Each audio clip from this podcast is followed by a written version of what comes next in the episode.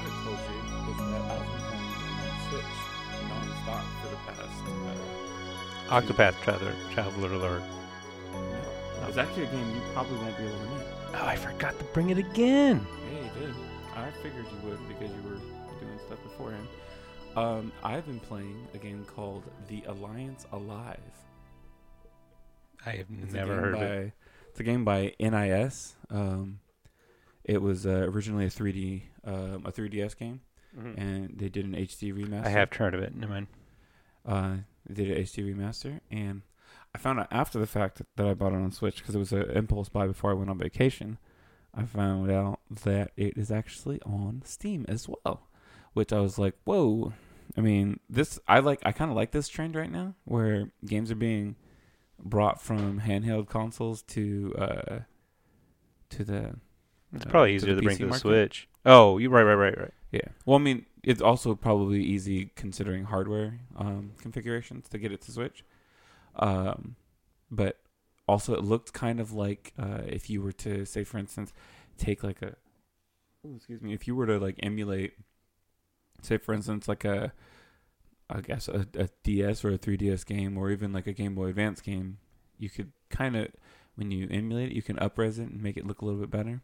In this case, obviously, with the 3DS, the uh, the resolution on the bottom screen and, and top screen they, they're not really that high, and so you can kind it's like oh, it's almost like they didn't have to do much other than uh, bring the resolution up, you know, and the textures might have actually already been nice because it looks like they're Oh, yeah, I they're mean, kind of like vector like textures where like everything's kind of smooth and very anime. That's kind of a thing anyway. Yeah, That like, I mean, they'll they'll make like a version of their game and then they'll, you know, it all yeah. for the for the console.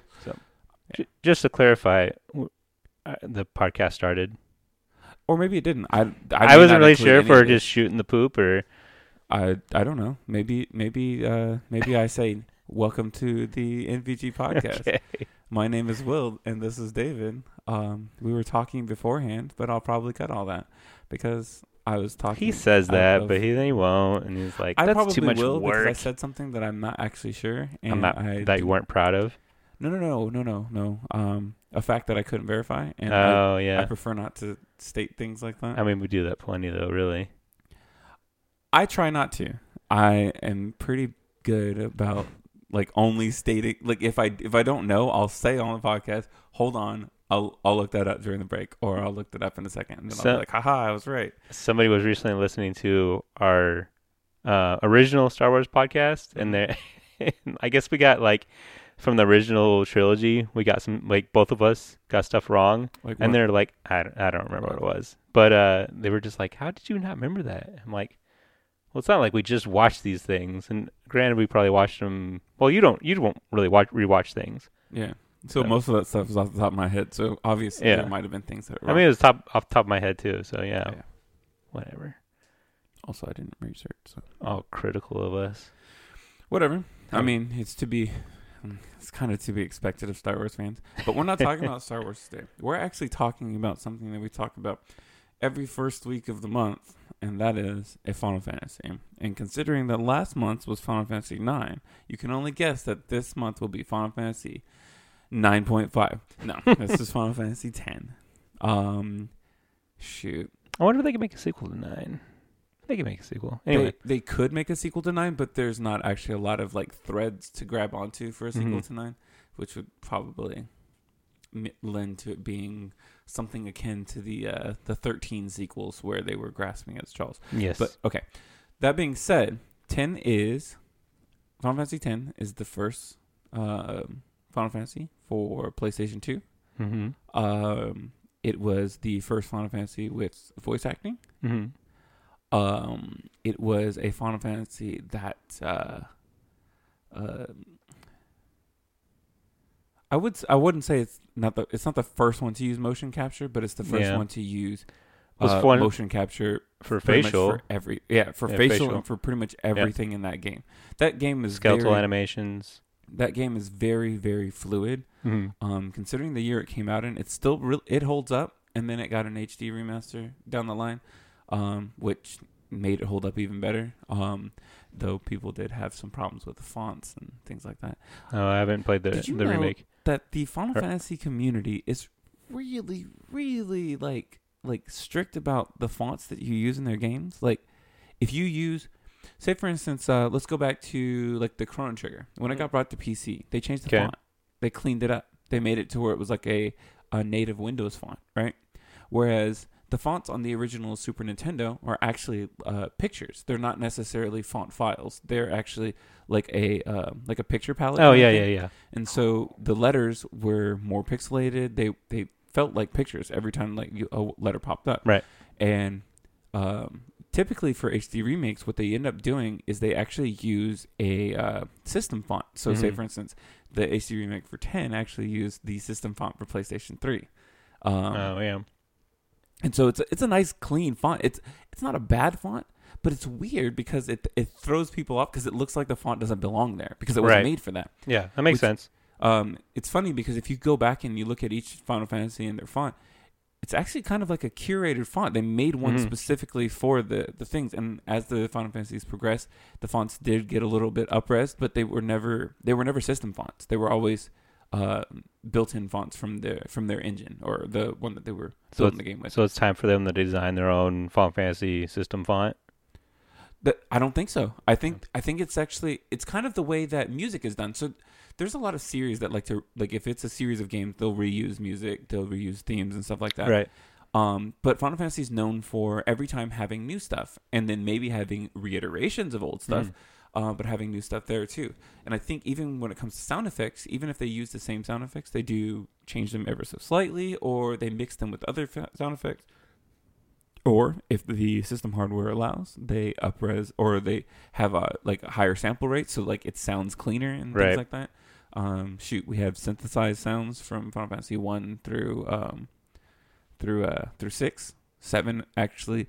I believe there's versions of seven soundtrack that was um MIDI files, so synthesized sounds, but they use sorry MIDI files actually would they use uh like sound bites to make it, whereas um like Super Nintendo they use like waveforms to make Mhm. sounds. Anyways, Actually, you know, I always say like whenever you start talking about music and everything, Mhm. and I'm always like, right, uh huh.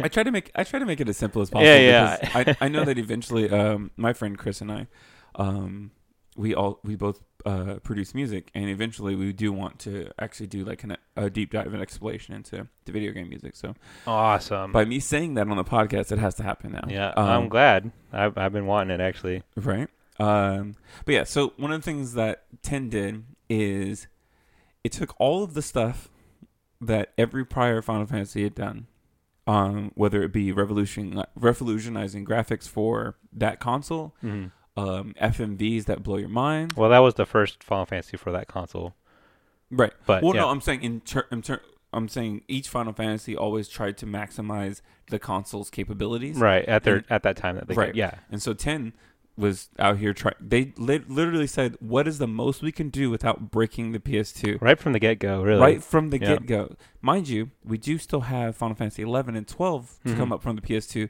but even both of those, still, in my opinion, pale in comparison to how well 10 used the PS2 like, Right. to its advantage.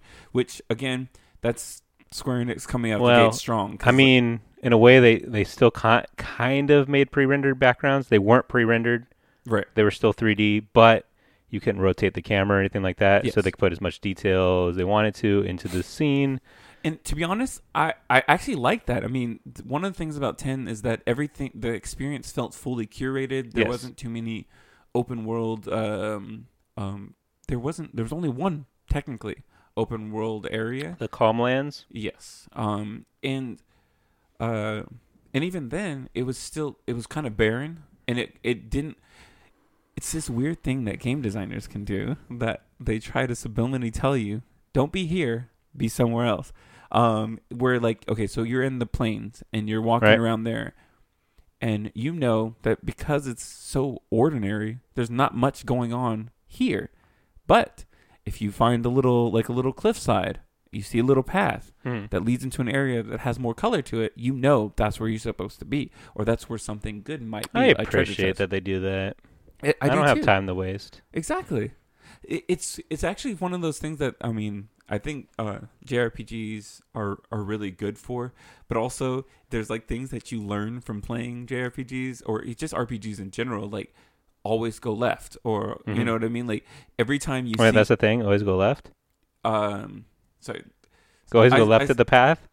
typically I think by default in the brain, I'm pretty sure most level designers, it's whether they know it or not, it usually tends to go right. You tend to take the right path Uh-huh. because you're taking the right path. Um, but then most Well, I mean that doesn't translate to Japanese. it does not.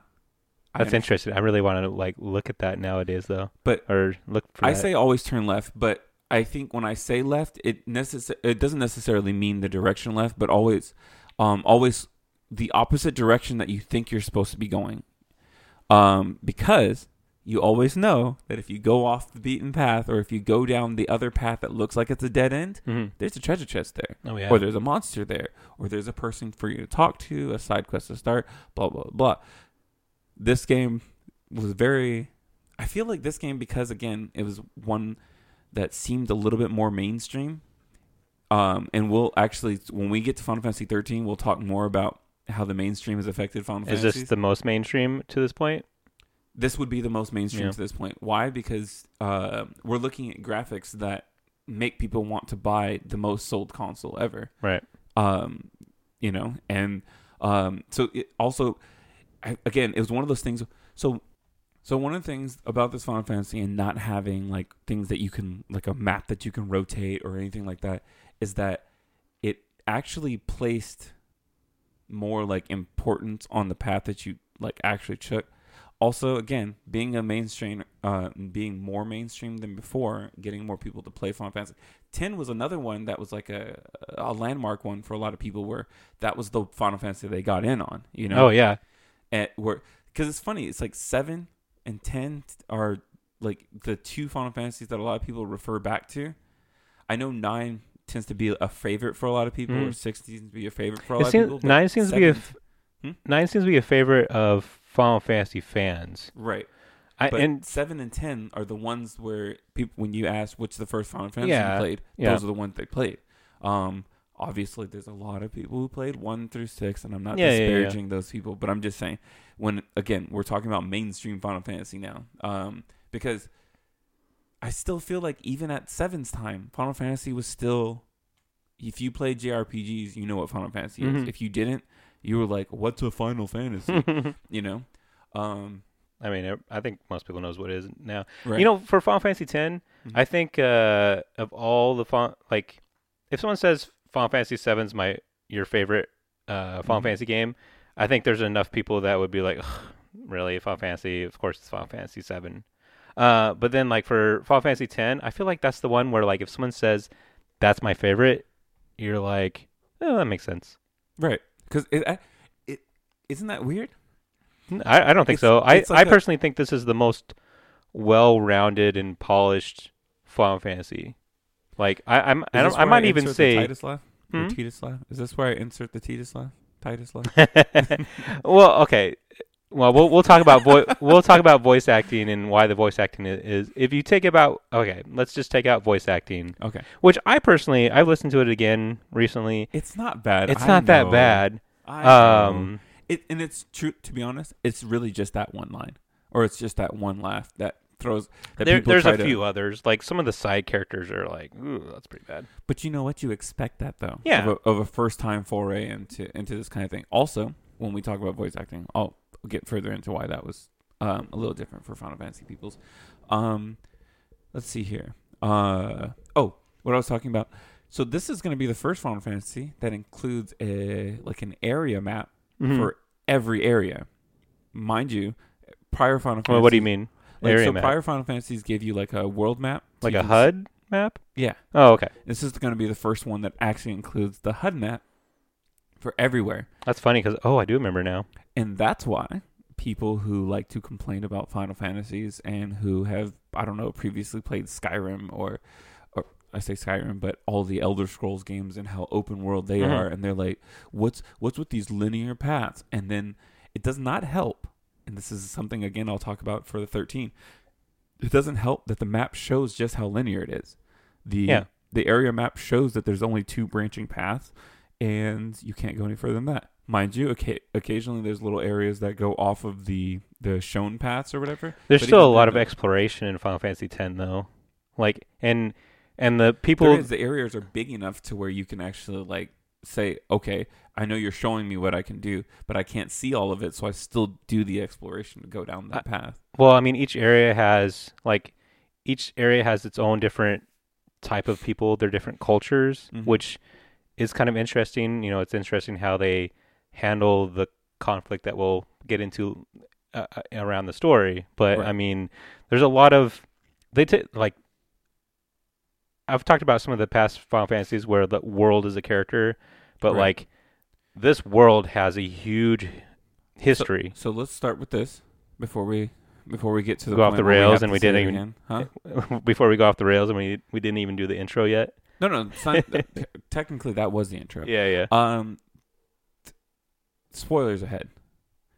I'm not going to try to hold that because a lot of Oh, I'm not even gonna bother with this one. No way. Okay, so that being said, this game, when you say the world is a character, that's like a big thing because Mhm. the world technically, this isn't one of those theoretically the world's a character. No, this is like technically the whole world exists as a character in the story But not even that. Like all this to different, be defined later on and Oh, stuff yeah. like that. Yeah. all the different regions are, are characters too. Oh, I yeah. mean, that's Oh yeah. there's I mean, there's a ton of depth. Um, you sent me a text message saying, "Hey, I didn't realize there was so much religious undertone." Mhm. And- yeah, until I I came back and was really thinking about it, and I was like, wow. Yeah. The thing is, like this, you start off with this religion of of Yevon, Mhm. um, and then you realize that the people who follow it, I mean, obviously, as religion is want to do, they follow it for different reasons, for different um, Right. for different ways to to fill the void or whatever, or to explain the things, explain death. And I think mainly Yevon is to explain death, and then like or to help define it and help Mhm. to assuage its uh its detrimental effect on on the citizens. Because I mean, if you think about it, like the fact that they send somebody on a pilgrimage to die, Mhm. like you know, like well, you're the martyr. embraced- You're a martyr. right. this- You've yeah. embraced the idea of death so that others don't have to Mhm. um, and others can look at it as like it was just bound to happen. It's supposed to happen. This is the circle of things. Sin comes, we die, we sacrifice, we Mhm. don't die. Then we have the the time. Uh, uh, is it the calm time? What is it called? It's called the calm. The calm. Ten year calm. Um, which again, the the way.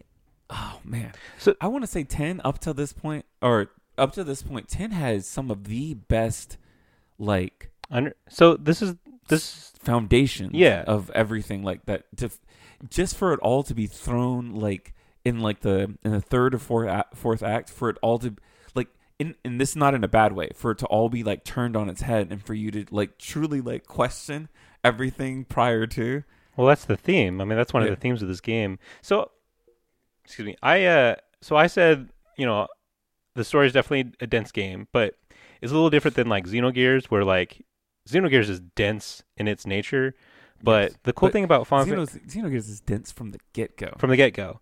But the interesting thing about Final Fantasy X is the core story is straightforward enough that like as a casual fan, yeah it's very entertaining. hence why it can be a lot of people's favorite mainstream yeah in the mainstream and everything but then underneath the hood with all these religious themes and all these different uh ph- philosophical whatever yeah um it it can be it can be pretty much as deep as not a, not as deep as you want it but it's much deeper than you know everyone's going to get a different experience from this game right? Um, everything from from the pilgrimage to the relationship between the pilgrims, if you were, or as as as it were, um, the but and then to what is the pilgrimage the okay? So the pilgrimage is for a chosen summoner to go from temple to temple, Mhm. pray to Yevon or the gods of Yevon. you you Okay. so you pretty much you pray to these statues of uh of the faith and the, and Mm, it's all very okay. confusing Yeah.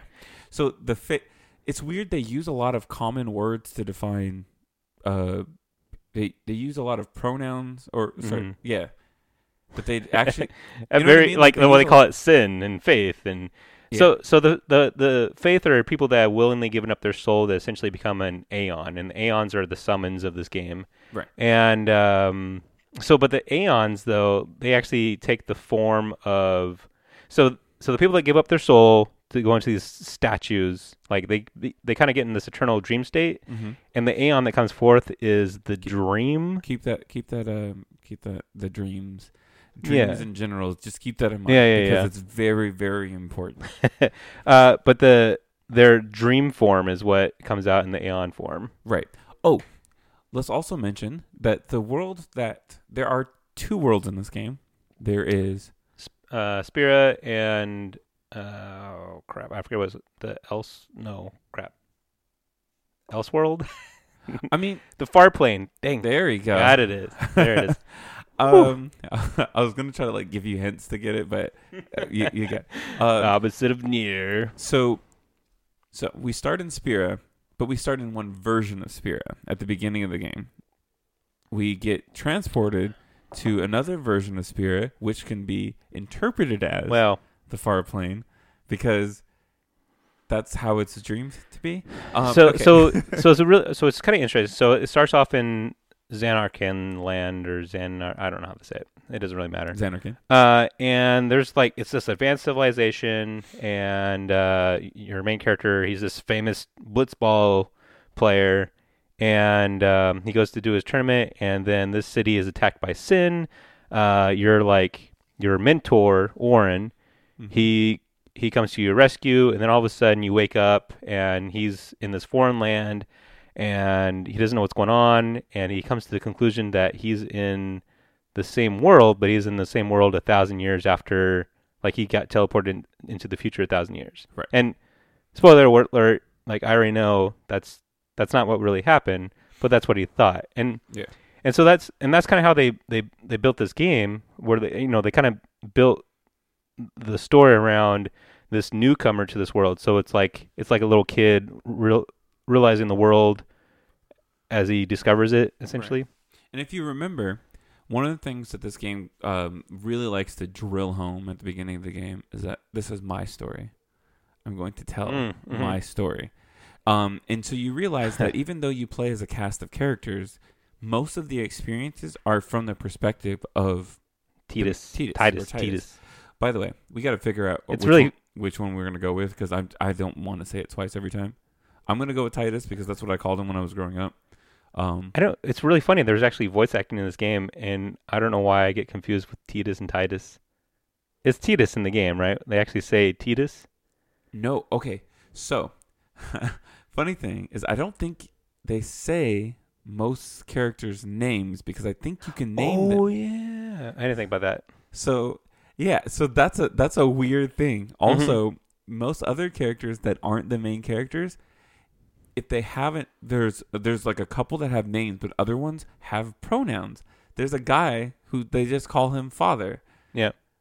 That they will never they never give him a name, and then his cohort is brother. They he literally call him brother. Yeah, yeah.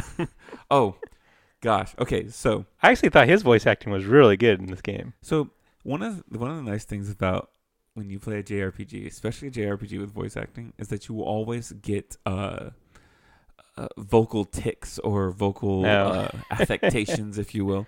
Um, and they decided to give a uh, a section of people a certain hmm so like like I don't know. They made that they weren't Russian. They were um, ah, shoot. They're almost like Jamaican, but they're they're like a mix between. No, they're. Let's see. It was like a it was like a almost like a like a English Ukrainian kind of thing. It was really Oh, you're talking about the Al Bhed. Al- uh, Al Bhed. Albed. Yeah, yeah, yeah. Because it's almost it's weird because if you hear hear the name Al Bhed, you're thinking probably Middle Eastern, right? Mhm. And I almost feel like it was it would be or they probably were thinking something about uh, along the lines of it's insensitive to use that accent.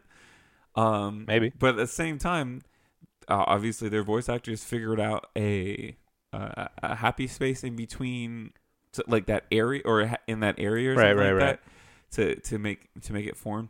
Also, JRPGs tend to, and this is good, I guess, in this case, JRPGs tend to go with whatever is foreign. the people usually sound British or or English, if you will. Well, I mean, well, like I said, like uh, Wakka's. Uh, I mean, they sound Jamaican, really. Uh, more Hawaiian, but yeah, you think Hawaiian? yeah, Okay, I could go with that. Actually, um, yeah. I think yeah, because I think even just the appearance alone, they tried to do like an Islander thing. well, um, it, it's it's uh, so a lot of the themes they pulled from Thailand and is it Bali? Ball? I think it's just Ball. And then just just pretty much south southeastern Asia in general. Right. That's and, and um, well, because they wanted to go away. I guess people were c- complaining about the sci-fi elements of Final Fantasies, which is weird because Final Fantasy VII was so popular. It, you know what it is? Because again, there's people who look at like Final Fantasy Nine as being again the people who like Final Fantasies and have played them all or played a lot of them. They look at Nine as just being like it's it to Final Final Fantasy has the name in it. Um, they think of uh, the the RPGs as being fantasy. Right. Um, and if you take away from that and you put too many things that can be defined, because typically what happens in sci-fi is you define a lot of rules, you define like a like how the world operates and things like that. Whereas in fantasy, most of the time you have to explain it off with, I guess that's just magic. hmm And if you look at seven, yeah, we do have magic and everything like that, but the, a lot of the conflict centers around uh, a technology company Right. and um but also i mean and then then they delve into like what that technology company did to modify people and stuff Mhm. like that And And the you have- environment. and- right and then in eight you go um i mean you're dealing with time travel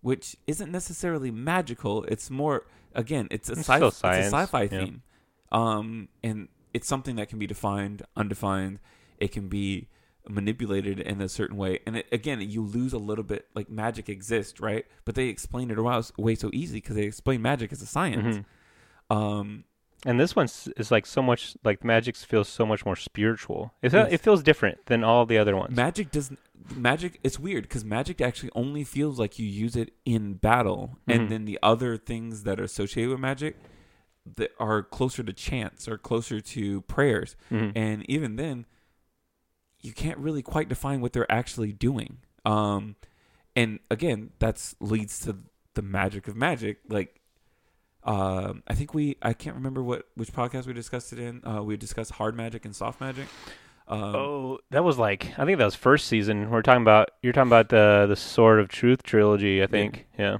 So in or in Or I would say trilogy, Final but- Fantasy X. Oh yeah, just the the, the, The, books in general. Um, in Final Fantasy X, they're closer to what I would say is uh, soft magic. In other words, magic does not have a a defined like place. Mhm. It doesn't have a defined amount of power. It doesn't have defined rules as to how it can be used. But we know it exists. Um, and I think I feel like in all the other ones, hard it was just straight up hard magic because you just knew, oh, you need materia to do this. Um, you need GFs to do this, you know. Um, and then in nine, of course, now it's just okay, cool. Everybody's magical, and uh, we can make clones, and we can uh, we could we could. There's airships, and hey, we use airships. That's fantasy. Um, and, and we Yeah, can there's summon definitely- things. We could just we can. Little girls with horns exist, and they summon things too. Right. And and oh, you know what? I'm just going to turn my whole city into a summon. How about that? And you know what I mean? Like I just realized that they use sin as a metaphor for the fans. Because sin's whole purpose was to annihilate technology and to make sure that civilizations don't get too advanced to where they can develop this said technology. oh yeah, the That's kind of the funny. thing is you if you play the game now you definitely read into a lot of things that Mhm. happened in there and then even just like the player sentiments towards the towards technology and or even towards people who did use technology um but yeah that was yeah that's a man 10 has 10 has a lot of a lot of depth There's a lot of stuff. yeah Let's uh so we kind of went all over the place. Yes. So we're going to take a break and, then get we're gonna. rails. Yeah, we're going to yeah, there we go.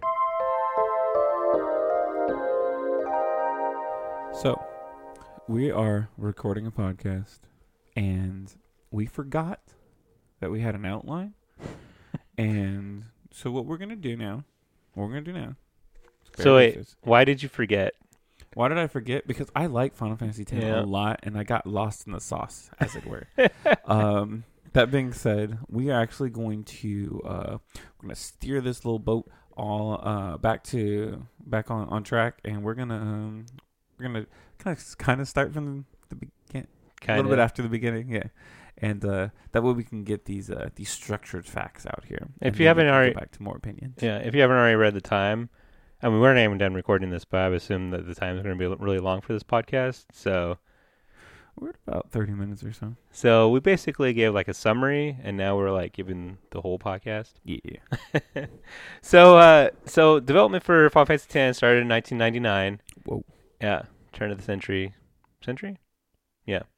Uh, and it cost between about 32 and 50 billion to produce. And It was weird that I had this big range because I saw two different things. You said billion, Sorry, million. bro. I was like, wait, this costs more than They- any game that's ever been produced. What they the pulled heck? out all the stops for this like game. even Destiny costs only like like half a million or something, or half a billion. Like Did it really cost half a 1000000000 Mhm. Jeez. Yeah. That's sad.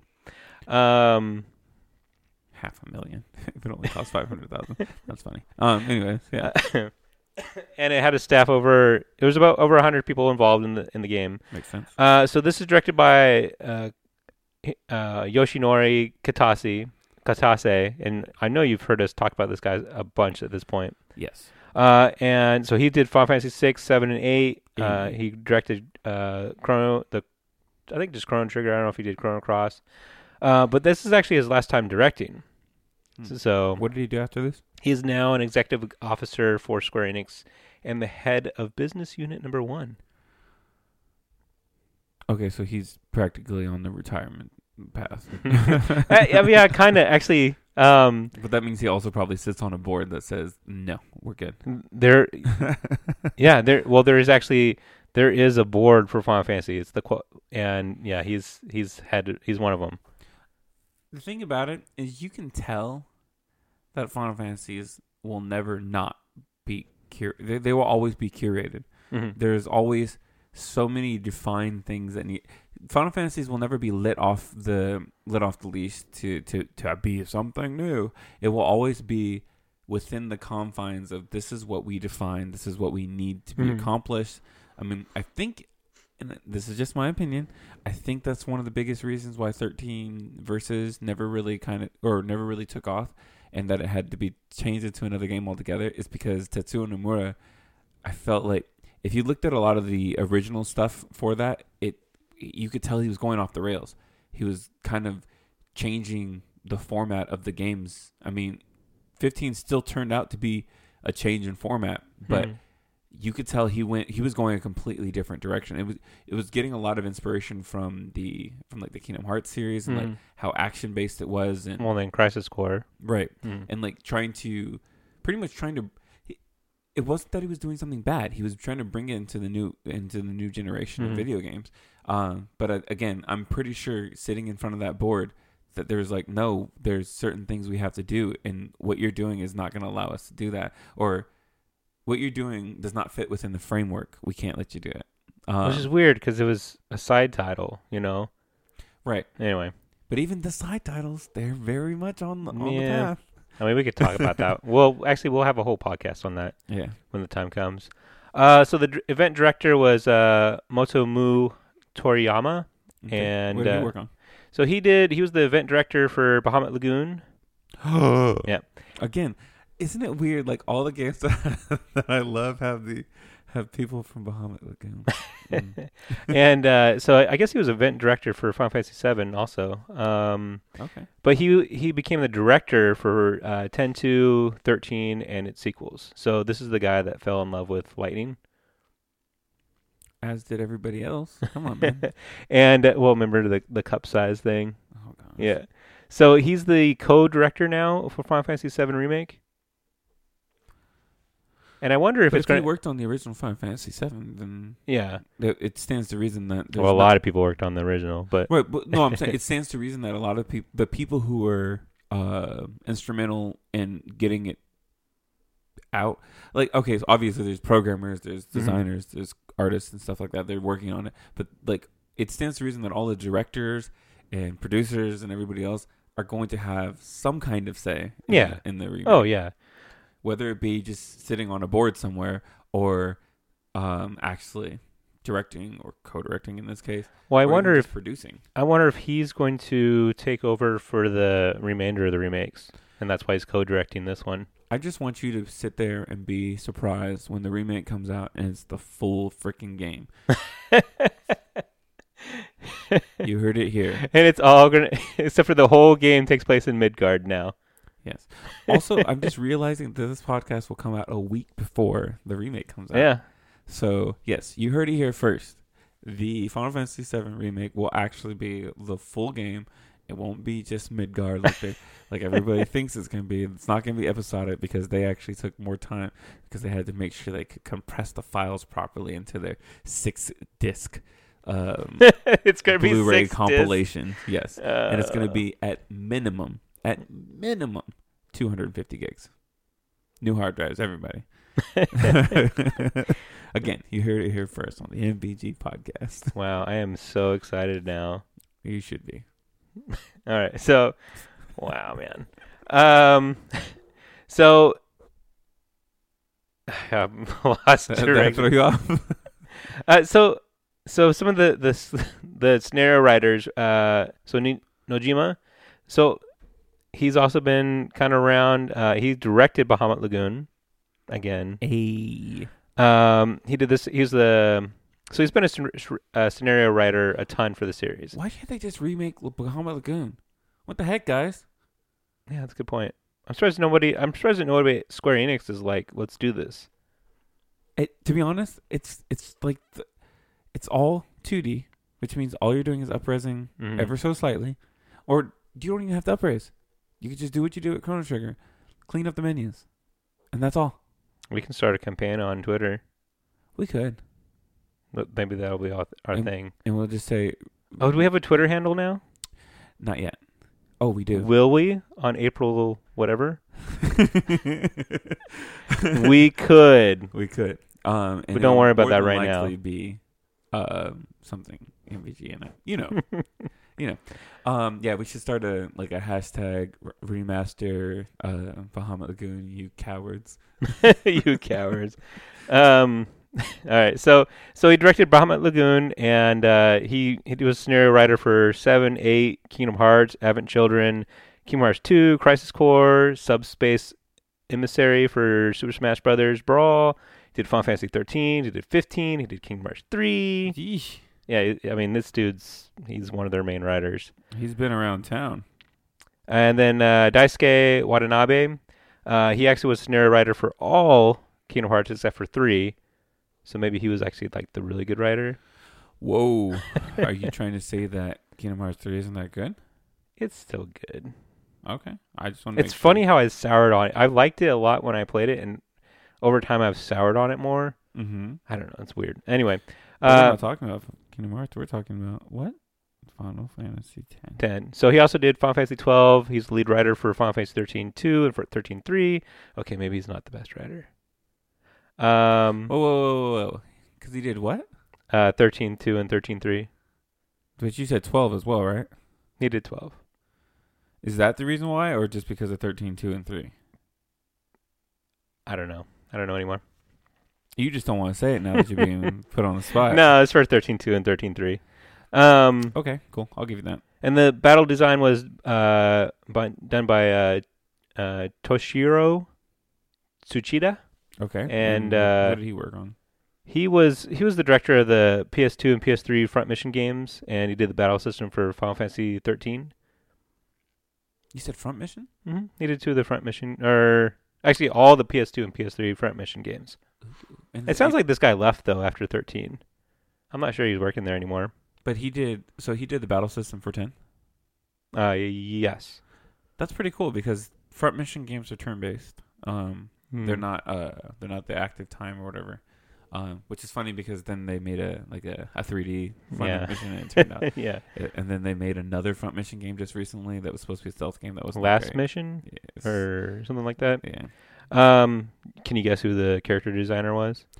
Um, it was definitely um, Hironobu Sakaguchi. No, I'm just kidding. it's got to be. Nomura. Yeah, come it's on. Nomura. So he's done pretty much every uh, Final Fantasy game except for he actually didn't do nine and he didn't do twelve. And it shows. Yeah. Well, I I still think that twelve kind of looks like his art. No, Okay, just kidding. Actually, it looks like the guy from. Uh, it looks like it is um, the tactics. guy. Tactics. Yeah, that's what I was gonna say. Never It's mind. ver- well, because twelve is like done by that it guy, I think. Yeah, all- that is his team. and it's his style, Yes, and yeah. and it's done in his world and everything. Yeah. Uh, so this Twelve is great. We're gonna talk a lot about that one one day.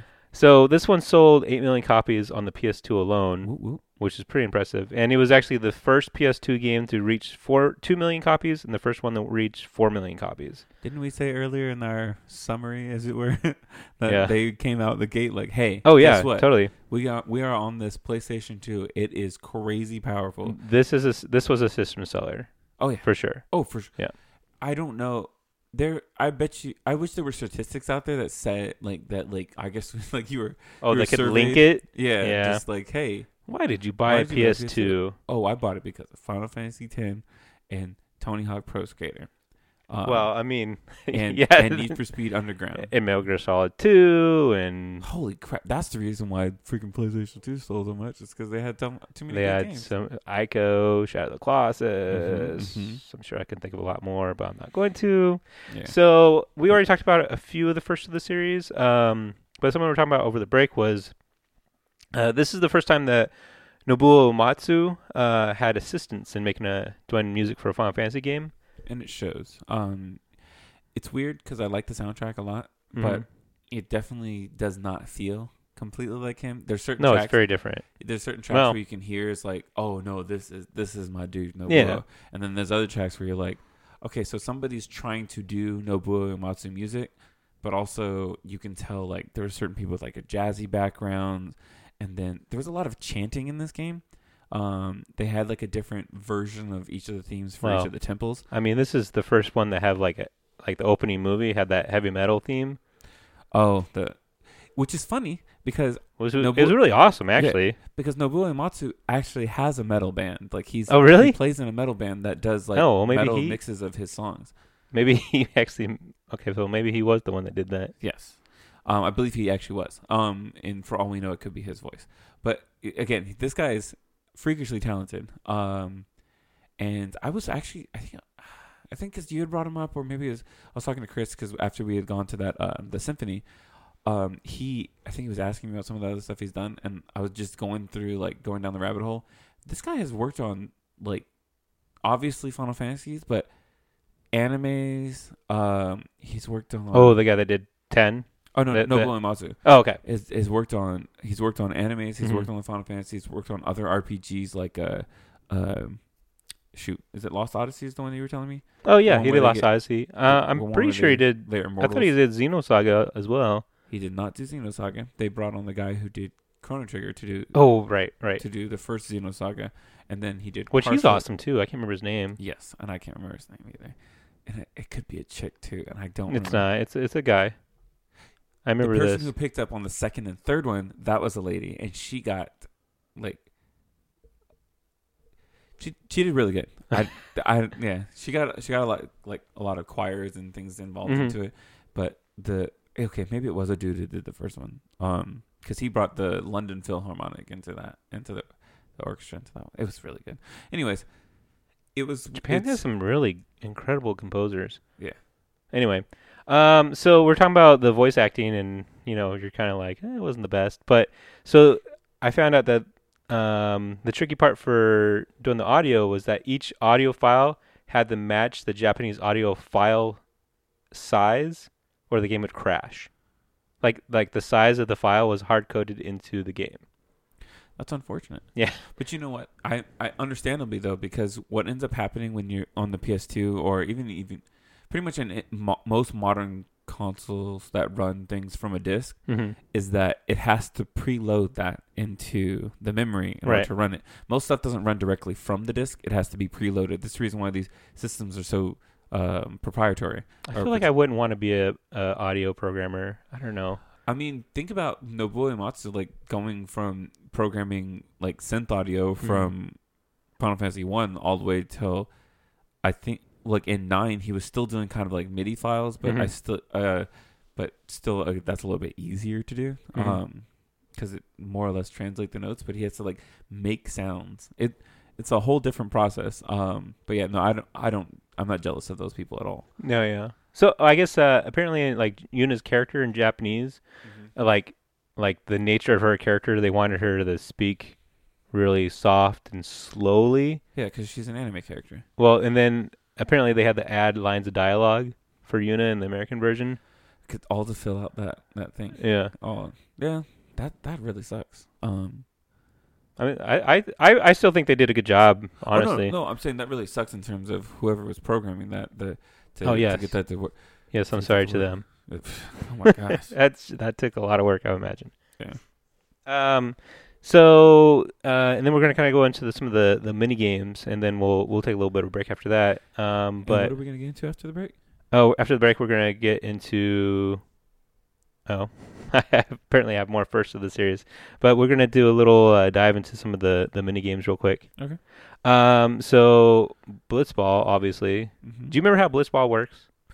Um, Blitzball works kind of like on a stamina type system. I think you uh, every move takes a certain amount, and when you do stuff, uh, you lose that bit, and then it those numbers are used to calculate whether or not you can defend against other people or you can intercept, and then pretty much like it's kind of like where think about like basketball, like you wear down you wear down a player, Hmm. or you you if the player's in the Well- game long enough, then eventually you pull them out, you let them rest so they can come back and that's kind of the way blitzball works. You I don't mean- play them or you don't pass them as much. Then you can they like rebuild. It's a little bit well in that sense. It's a little bit more like soccer and hockey. Soccer 'cause- and yeah. hockey. Uh, well, I mean, the game is really a mix of wa- soccer and, and water polo.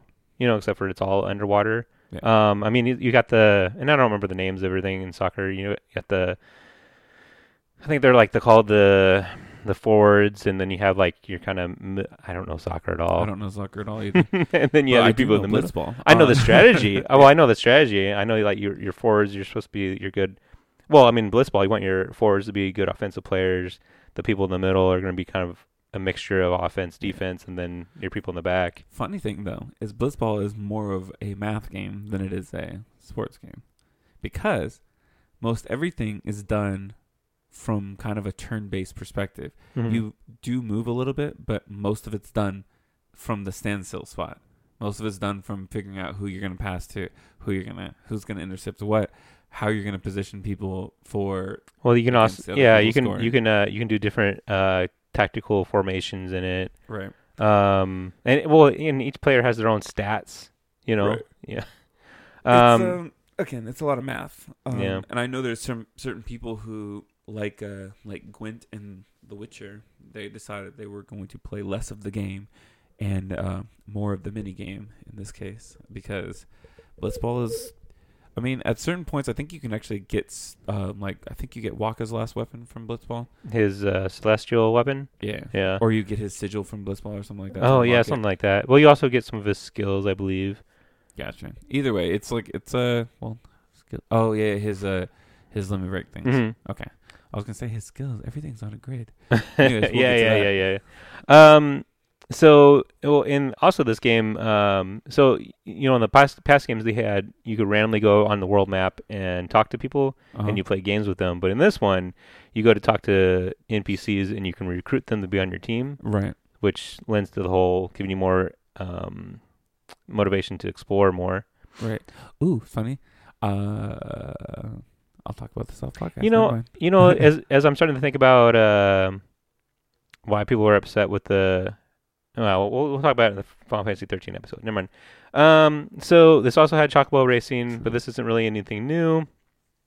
Had a monster arena, which at this point is nothing new. nothing new. Yeah. Um, they they, did did have they did have that little. You remember the butterfly hunt mini game?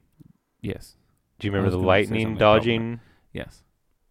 You have to like dodge lightning like a thousand times to get. The thing is, lightning. I never finished 10's uh, in game stuff. I Oh, actu- yeah. I got. I didn't do it. I believe I got all the summons, but I never actually did all of the. I didn't. I never got Wakka's last thing. I never got Mhm. Lulu's last thing. I I Because think it was I too much may have- work. I think I may have only unlocked one person's, and that was because I could find it. I think that was like I might have only unlocked Titus and it's all Kimahri and and, Kimahri. Yeah, yeah, because I think Kimahri's was pretty easy, but like a lot of them were like Because those were just side well, it quests. was, it was weren't Yuna's thing. Yeah, that was that's right. It was Yuna that had to dodge the lightning, and oh my gosh. Yuna had to do that. I thought that was for Lulu's thing. Oh, well, maybe it is. I really don't know. I, think honestly Yuna's don't had remember. to do with um, you have to go to each of the temples, and you have to do the the pedestal things. But you also you had to make sure every time you did that in each temple, you did the extra thing because then you Mhm. got pieces of something. I'm not even sure if I even tried. I I, I really think it was just like Because I'm this pretty is sure I stupid. unlocked that one because yeah, because Bahamut and everybody was doing massive amounts of damage. Because I think that hers unlocks their damage too, and I think that's yeah. Mhm. I know I had to have done that one, and it wasn't lightning jumping. Okay. I don't think. Yeah, because who's going to do that? Oh, It could have been thing is- Titus forever or T- Titus. Dang The it. thing is, once I learned about emulation, I actually bought the game. Once I learned about emulation, I tried to play it so I could do like save states for it. Right. And because of the frequency of the lightning strikes, I would always mess up and save after I got hit. Like trying to like Oh. dodge, save, dodge, save, dodge, save. And it just does, it didn't work for me. Um, and there's no, to be honest, there's really no way around it. And I don't know if PlayStation 2 emulation allows you to rewind it all. At least I don't remember it being able to let you do that. So I was never, I was never able to finish that. Not that type. Not PS2 ones. I know. Oh man, the emulator on the Switch allows you to rewind for the Nice. for Nintendo and Super Nintendo. Yeah, yeah. Oh, you were Which talking is- about that. which is super cool. Yeah. And it's just frame data, I guess, because The you know, only way I'll ever get through Ghosts and Goblins. I, right now I'm playing Breath of Fire, um, the first Oh, one. yeah. and that's pretty fun to to like. Oh man, I made a bad decision. Rewind. Um, it's, it's yeah, it's pretty cool. But we're talking about Final Fantasy Yep. X still. I don't know. This today just seems like a such a change. I think it's because there's so many good things about ten that like Well, it also like we haven't recorded in like three weeks, and that always that kind of always happens. We kind of go off the rail whenever we haven't recorded in a little while. yeah, somebody will enjoy it. I hope. uh, we're gonna go to a quick break though. Break time.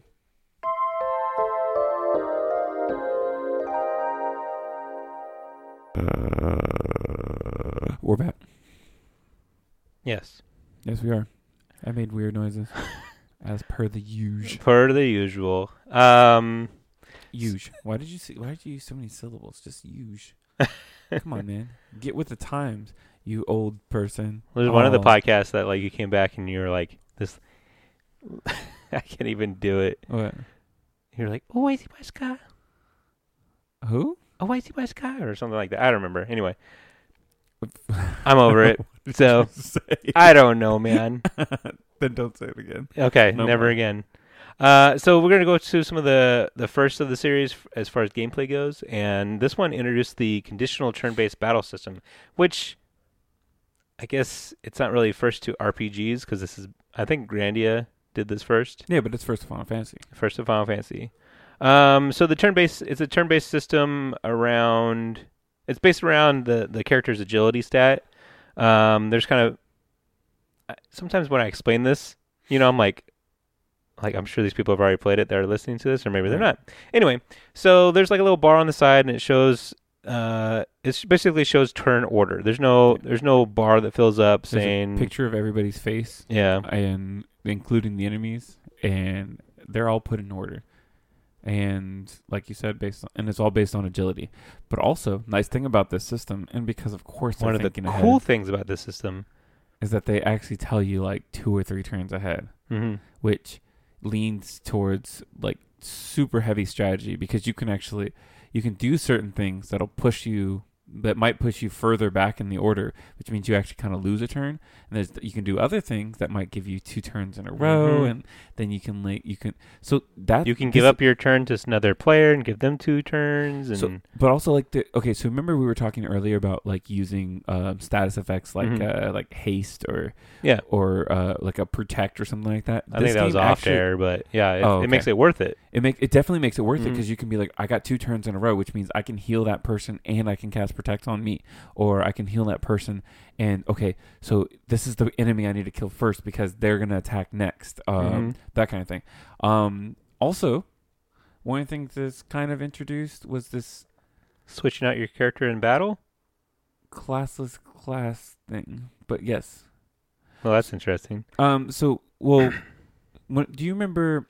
uh, at the very beginning of the game, they tell you, "Hey, let me focus on this enemy. Hey, let me focus on this Mm. enemy." Oh yeah, yeah. Um, so again, it's classless because the game actually has no classes because everybody's on the same Right. grid, which we'll get to that. But, um, but they uh, everybody had like a kind of specialty. Right. And Um, and I'll and I'll point out all the specialties of everyone, but yeah, I mean, I didn't even think about writing that in this section. Yeah. So definitely like a they they, they introduced. It might have been one of the first Final Fantasies that were almost completely classless, but Mhm. like but obviously like they just they couldn't help it. They had to give them a specialty, so the specialties themselves can be considered a class. Um, I mean, they kind of had classes in a way. Uh, Well, that okay. Think about this. So I remember remember in the previous podcast we were talking about how there are characters who fit into classes but are Mm. never told that they have classes, or Right. you're never told that they have classes. They just tend to have all of that classes abilities and all of that classes uh, like attributes and stuff like that. But in So this th- one, I think this one actually does state their uh, type of class, or maybe it doesn't state a class. Maybe maybe they're just particular archetypes. yeah, I mean they all do have uh, only a weapon only they can wield. So there's that too.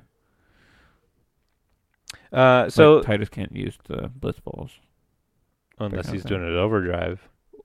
Cool. Yeah. Okay. So uh so while it's their turn, so I mean I suppose in the past games you could you can do the wait mode, you know? Well, like Uh, when it's your turn, like everything stops. yeah. But this game's based around like when it's your turn, like all Everything gameplay stops. stops. Yeah, so you can strategize your next move. I like that. Um so everything else is a bit more traditional as you you have attack and item commands, but uh this game like Final Fantasy 9 um oh yeah, so it, it goes back to the character roles of previous Final Fantasy games. So they they Mhm. do. They they do It- but I don't think it's clearly clear, clearly stated. I think like I think the well, classes are kind of roles up f- blended. they have character roles up front, but Right. because the the the, the, stat grid system, yeah, opens up towards the end of the game, tech they lose their roles and they could anybody could do anything at that Right. point. Um, because you can max out stats that say. Well, you can branch out pretty early on too. True. Um, one of the nice things though, uh, about that branching system is that like it kind of shows. It actually tells you ahead of time what stats do what. Um, so say for instance, the fact that Auron has like a ridiculously high strength stat is the reason why he hits he hits so hard, right? Mm-hmm. Whereas Wakka, the reason why he's able to, excuse me, hit the flying monsters, I believe, is because uh, not his high agility, but uh, like his high hit rate. And then I think uh, Titus has a high agility naturally, and I think that's supposed to help Yeah. help with aiming against mobile monsters. Mhm, yeah. Or, um, and then of course Lulu These has are high all magic, correct. and then Kimahri has high. What does Kimahri have high? Nothing. Yeah, Kimahri's garbage till the end of the game. No, Kimahri is garbage throughout. Till the end of the game. No, he's garbage. He has a freaking. I told you. It I sucks because Dragoon I know he's like he's like the coolest looking character, and then he kind of sucks. Uh, He's he's he's like the jack of all trades, but then since he can't like, he is an average stat character. Mhm. He is.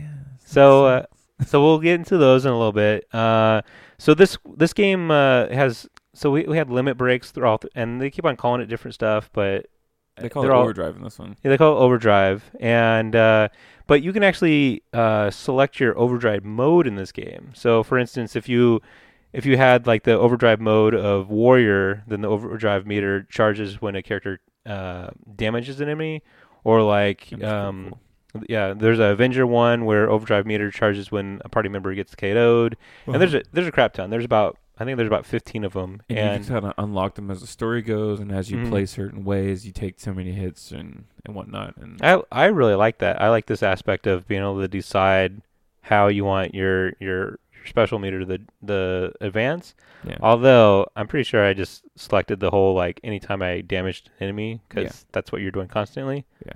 So, but I mean, if you're if you're like if you're Yuna and I'm sh- I, I'm pretty sure there's one on here. Anytime you heal, yeah, anytime you heal ally, your Right. overdrive meter fill, fills up.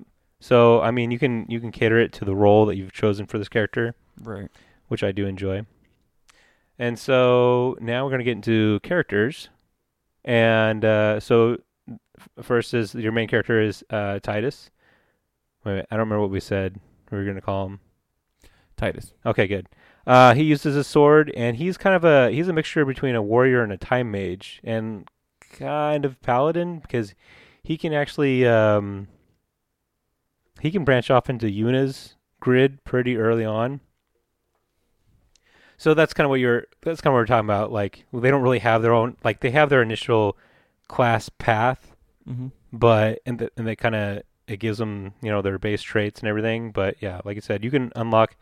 Well, there's the sphere grid. I guess you want to talk about the sphere grid. Yeah, sure. I'm uh, to be honest, I was actually just wait till you got done, and I was going to say, so let's explain this grid that we keep on talking about. okay, okay. So the g- sphere grid, you can think of it as just like a giant table. Um, in in this table, there's a whole bunch of little divots in there, um, that are all connected by these little lines, right?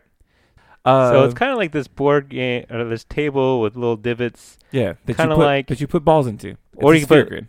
or you can put little. Yeah, okay, that works. So that being said, each of these things are connected kind of eh, uh, with li- with like little paths. So pretty much as you unlock one, you can get to the next thing. Um, if it's connected by that line. That being said, also if you the, it might it might diverge into multiple paths and you can go certain ways. But then there's certain locks that are put in the way, kind of to kind of to guide you down certain paths. railroad you. Yeah, for for a period of time. But Right. then as you get further in the game, you find these um, you find these keys for those uh, for those little the little um, blocks. But ev- effectively, what it what it shows though is that everybody starts at a different point on this grid. And again, it's just this huge grid um, of all of these all of these little spheres connected by lines. And if you start on different points of the grid, you le- you go down certain paths. So maybe somebody who starts that's going to have a lot of strength starts on a part of the grid that's really strength heavy. Like there's a lot of strength nodes, a lot of strength based attacks, a lot of uh, maybe a lot of extra HP, that kind of thing. It's the tank path, pretty much, right? Um, Right. so you you have that, uh, uh, they are all on the same grid, and the only thing keeping one person from being the other is getting to the other sections, and that is usually just kind of gated off by those locks, making it like I was saying earlier a semi-classless game Mhm. because they kind of start you off in a way where you kind of are already playing the roles, the tank roles, the Right. DPS and the the mage and and uh, uh, Yuna is effectively just a healer. She does a lot of damage with her summons, but hmm she's she's the only one with access to healing magic up front. Um, oh shit, we totally forgot about Rikku.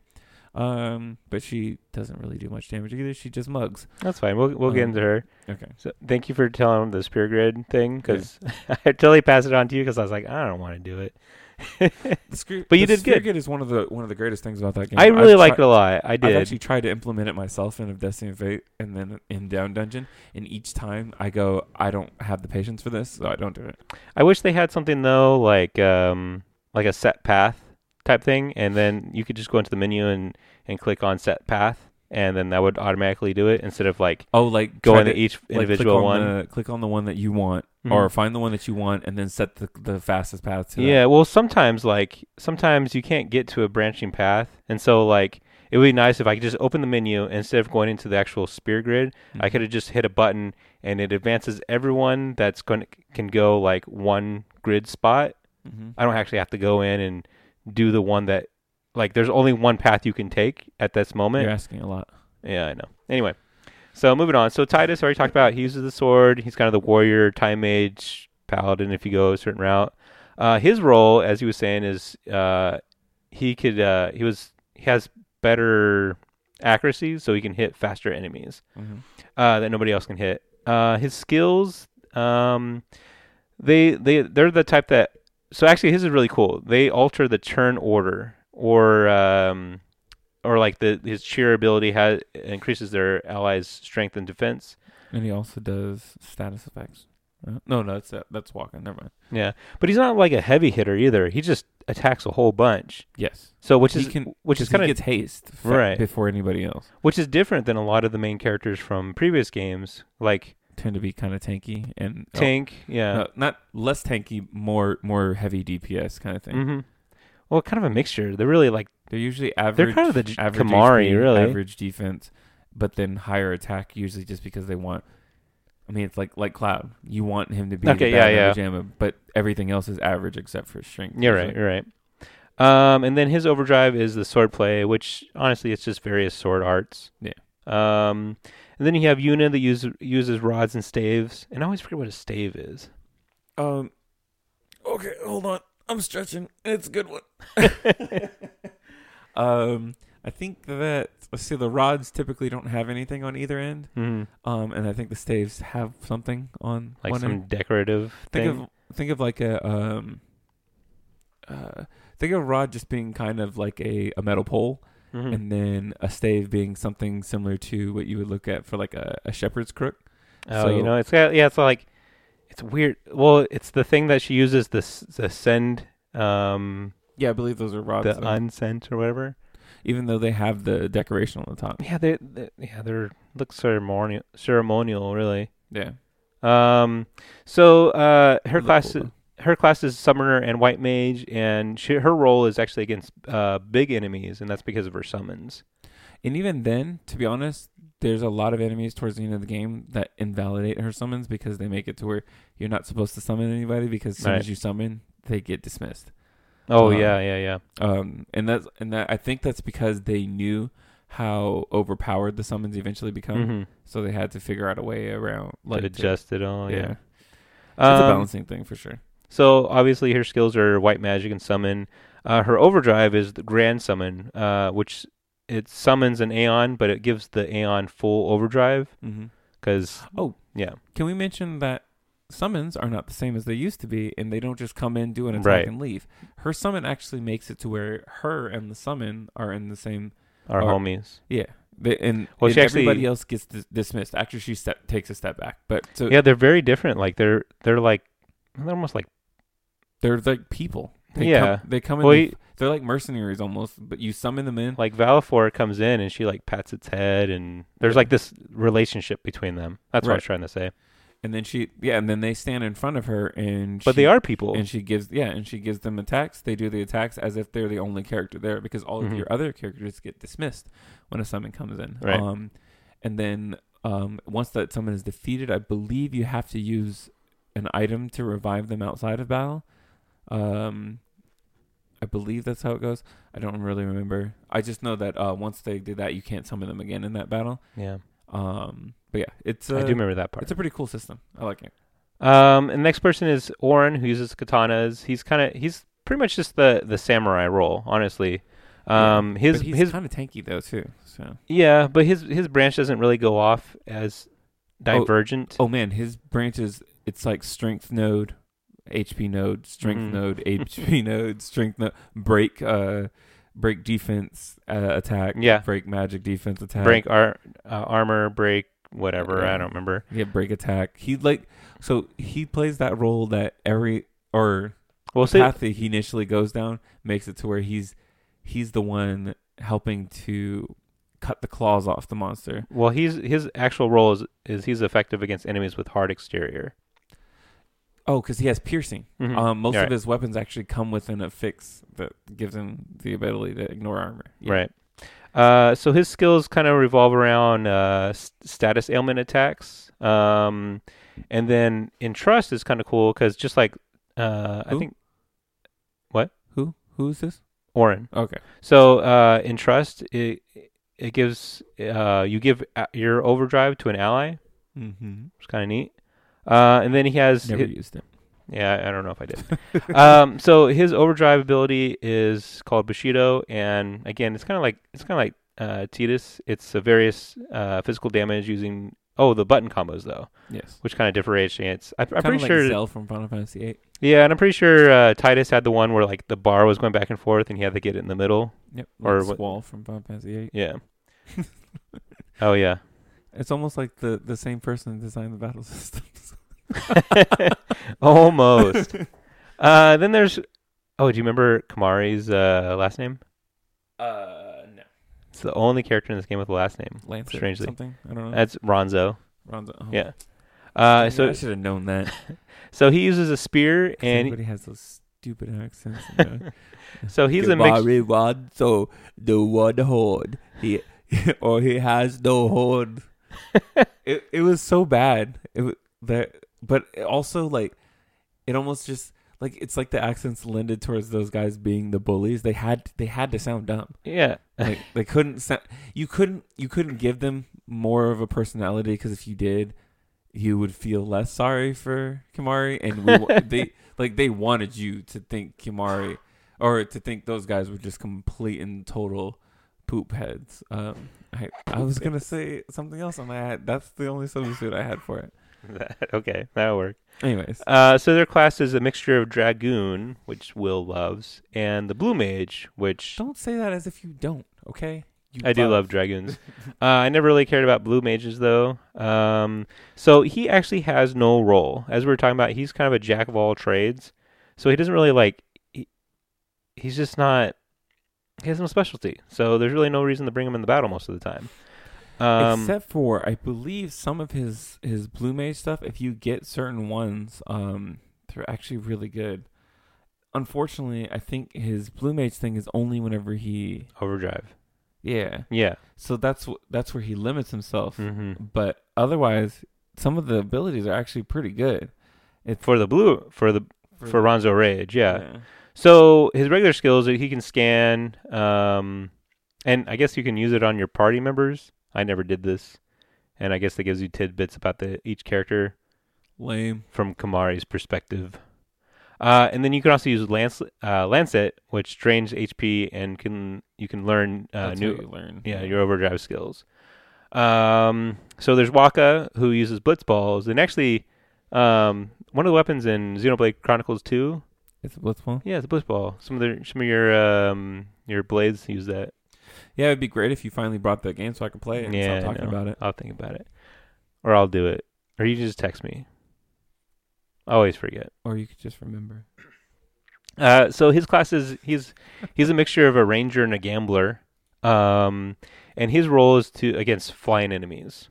Okay. And I'm pretty sure that he can actually like hit some uh, fast moving enemies too. Like like he has a higher chance to hit those. Even where Tidus is probably going to hit them. Like I, I'm pretty sure Wakka like will sometimes hit them. Mm-hmm. I mean I don't don't quote me. I don't remember. Maybe it was like when he, he he levels up, all of a sudden like some of these lower enemy ones he could hit now. You've been Um, quoted already. Huh? You've been quoted, so hopefully you're not wrong. That's true. Uh, his skills, uh, mostly his status effect attacks. Uh, he has aim, which increases accuracy of the whole party. Um, but his overdrive, which nobody likes, but they keep putting it in there.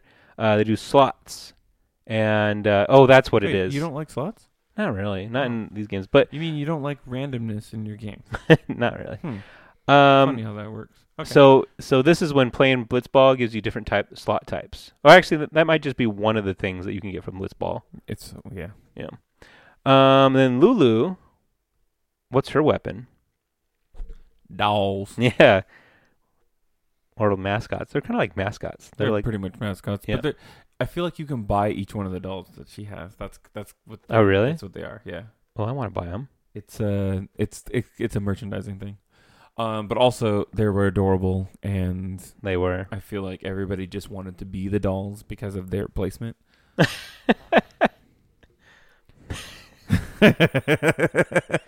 so her class was Black Mage and No, uh, her class was belt mage. and Belt Mage. um, so she's good against uh, enemies that are weak to a particular element, essentially. So Pretty much every slime because slimes have physical resistance, but Yep. they don't have much resistance to magic, and Much. they typically have a weakness that causes a lot of damage.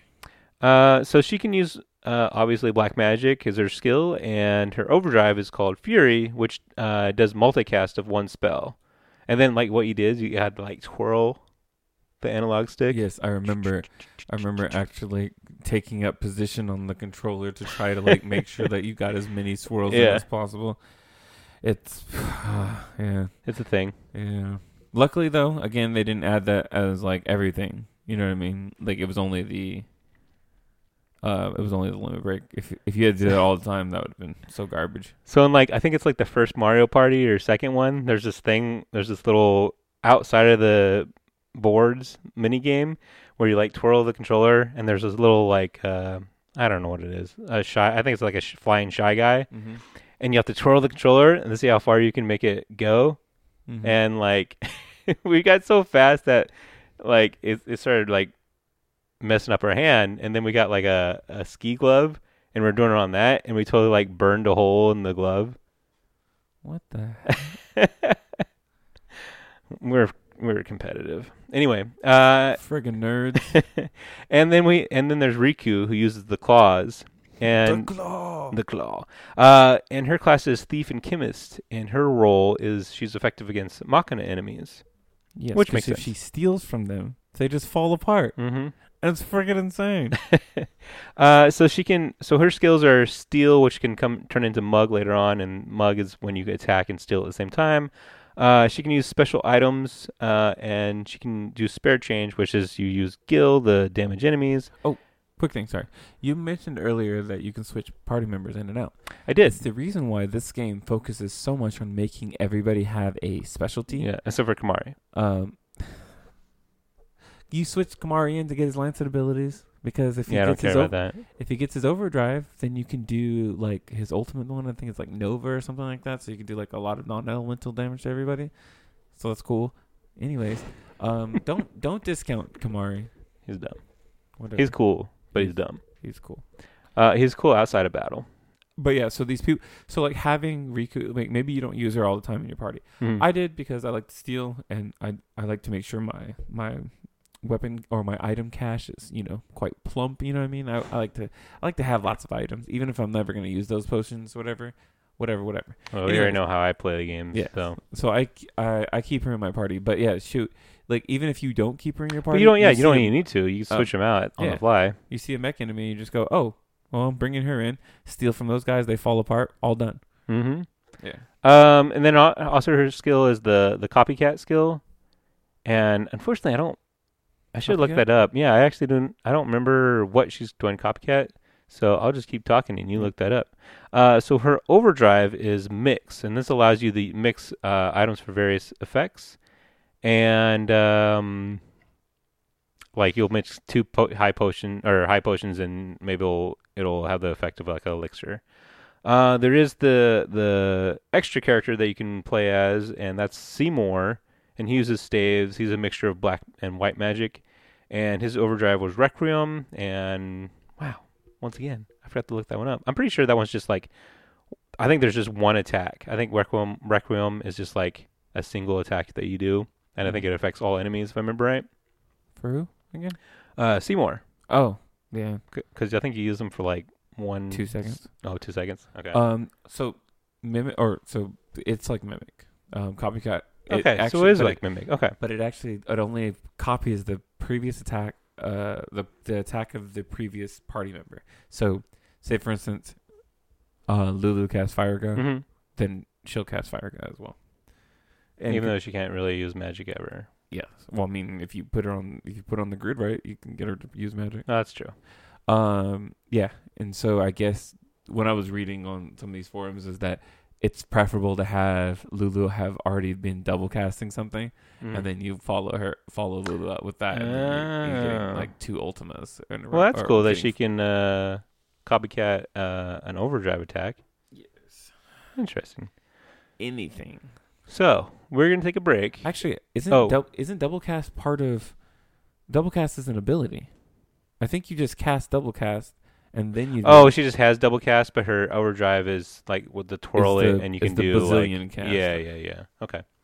Uh, so we're gonna take a break, and we're gonna figure out we're, we're gonna try to figure out what story we've already talked about, and then we'll kind of continue that. Word.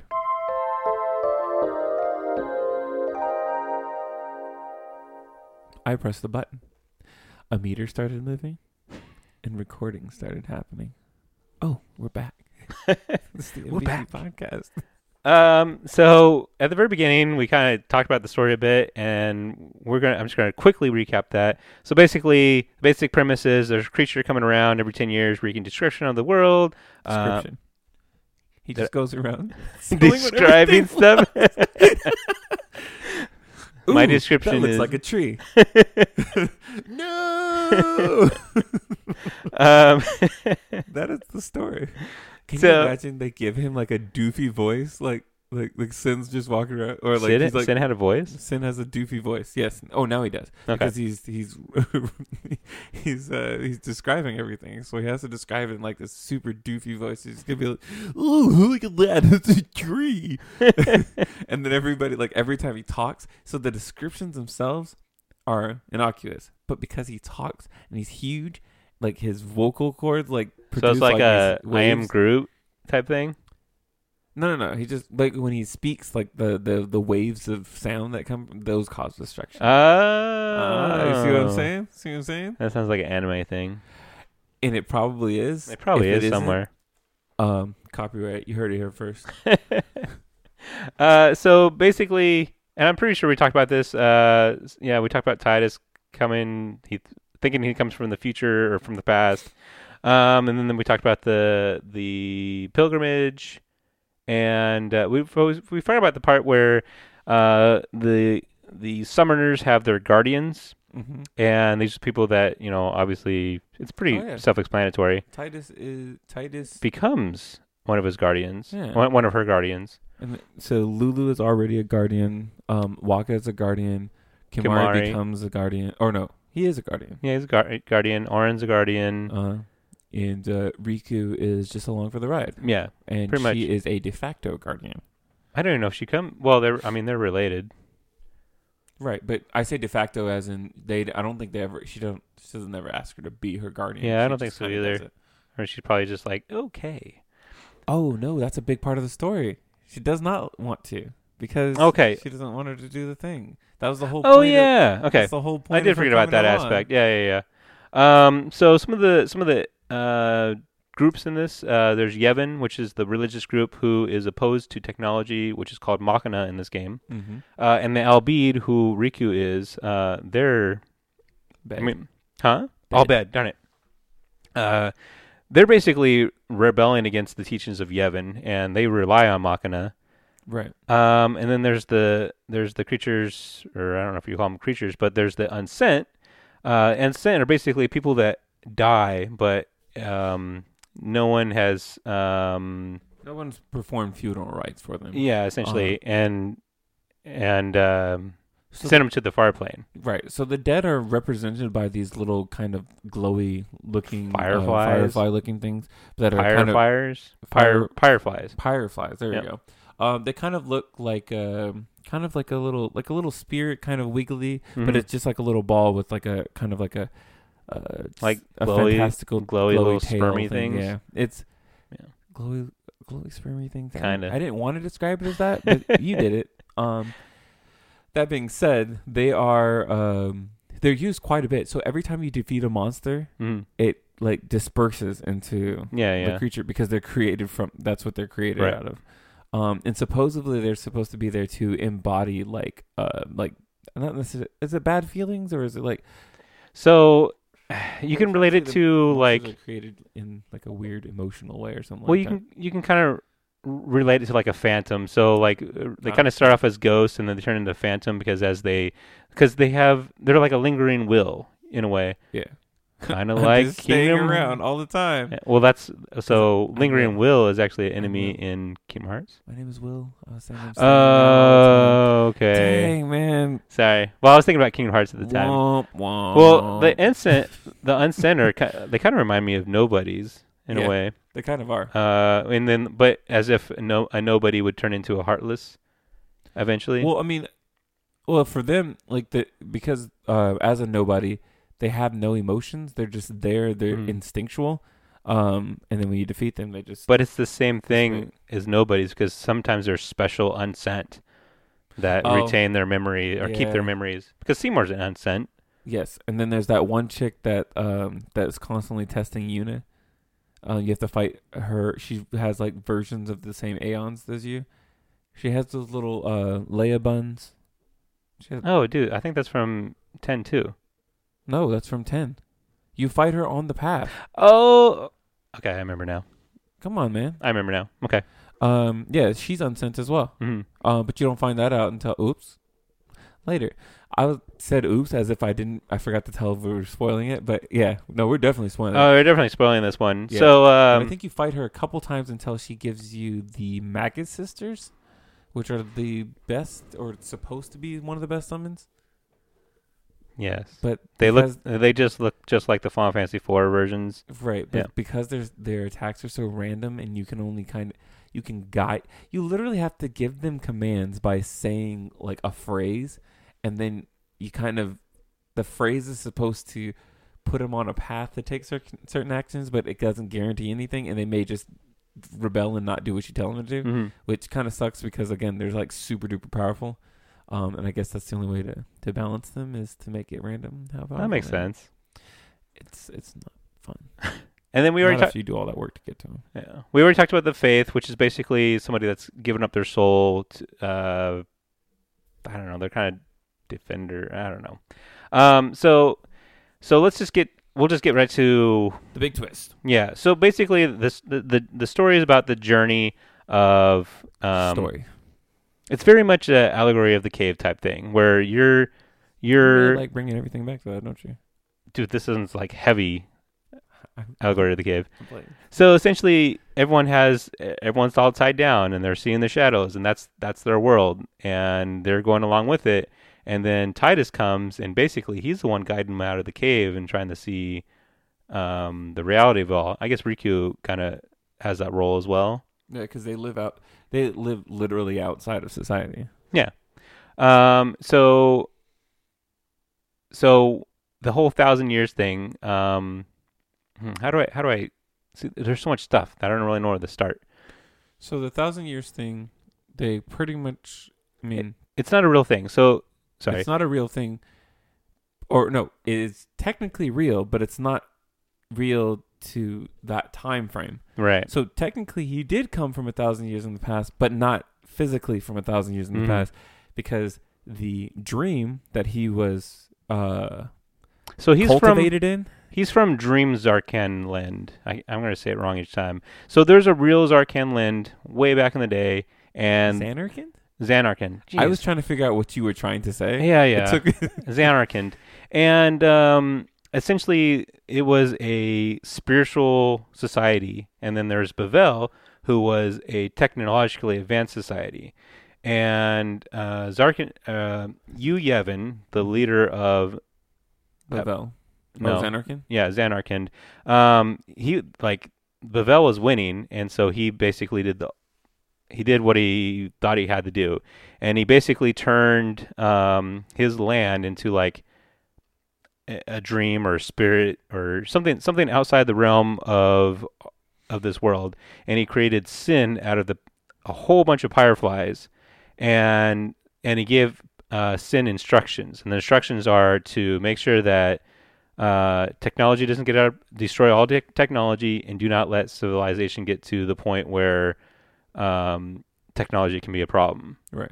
and so essentially it's really weird because in a way he really like destroyed all his people Yes. but not but not. Yeah. Because they still exist. Um the thing about having the far plane is that uh the far plane actually it houses the souls after they've been sent, but also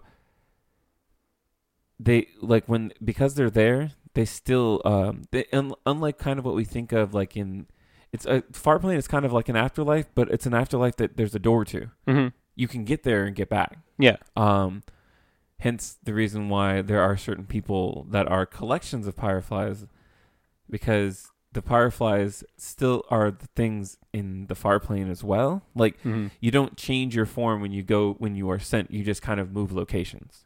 Um, but what like I guess what I was saying earlier about Tidus being from the past, but not necess- uh, but obviously not actually from the past, um, is that like they they were kind of putting him were like when they they the fayth created him, um, they created him kind of like in the image of the past Mm-hmm.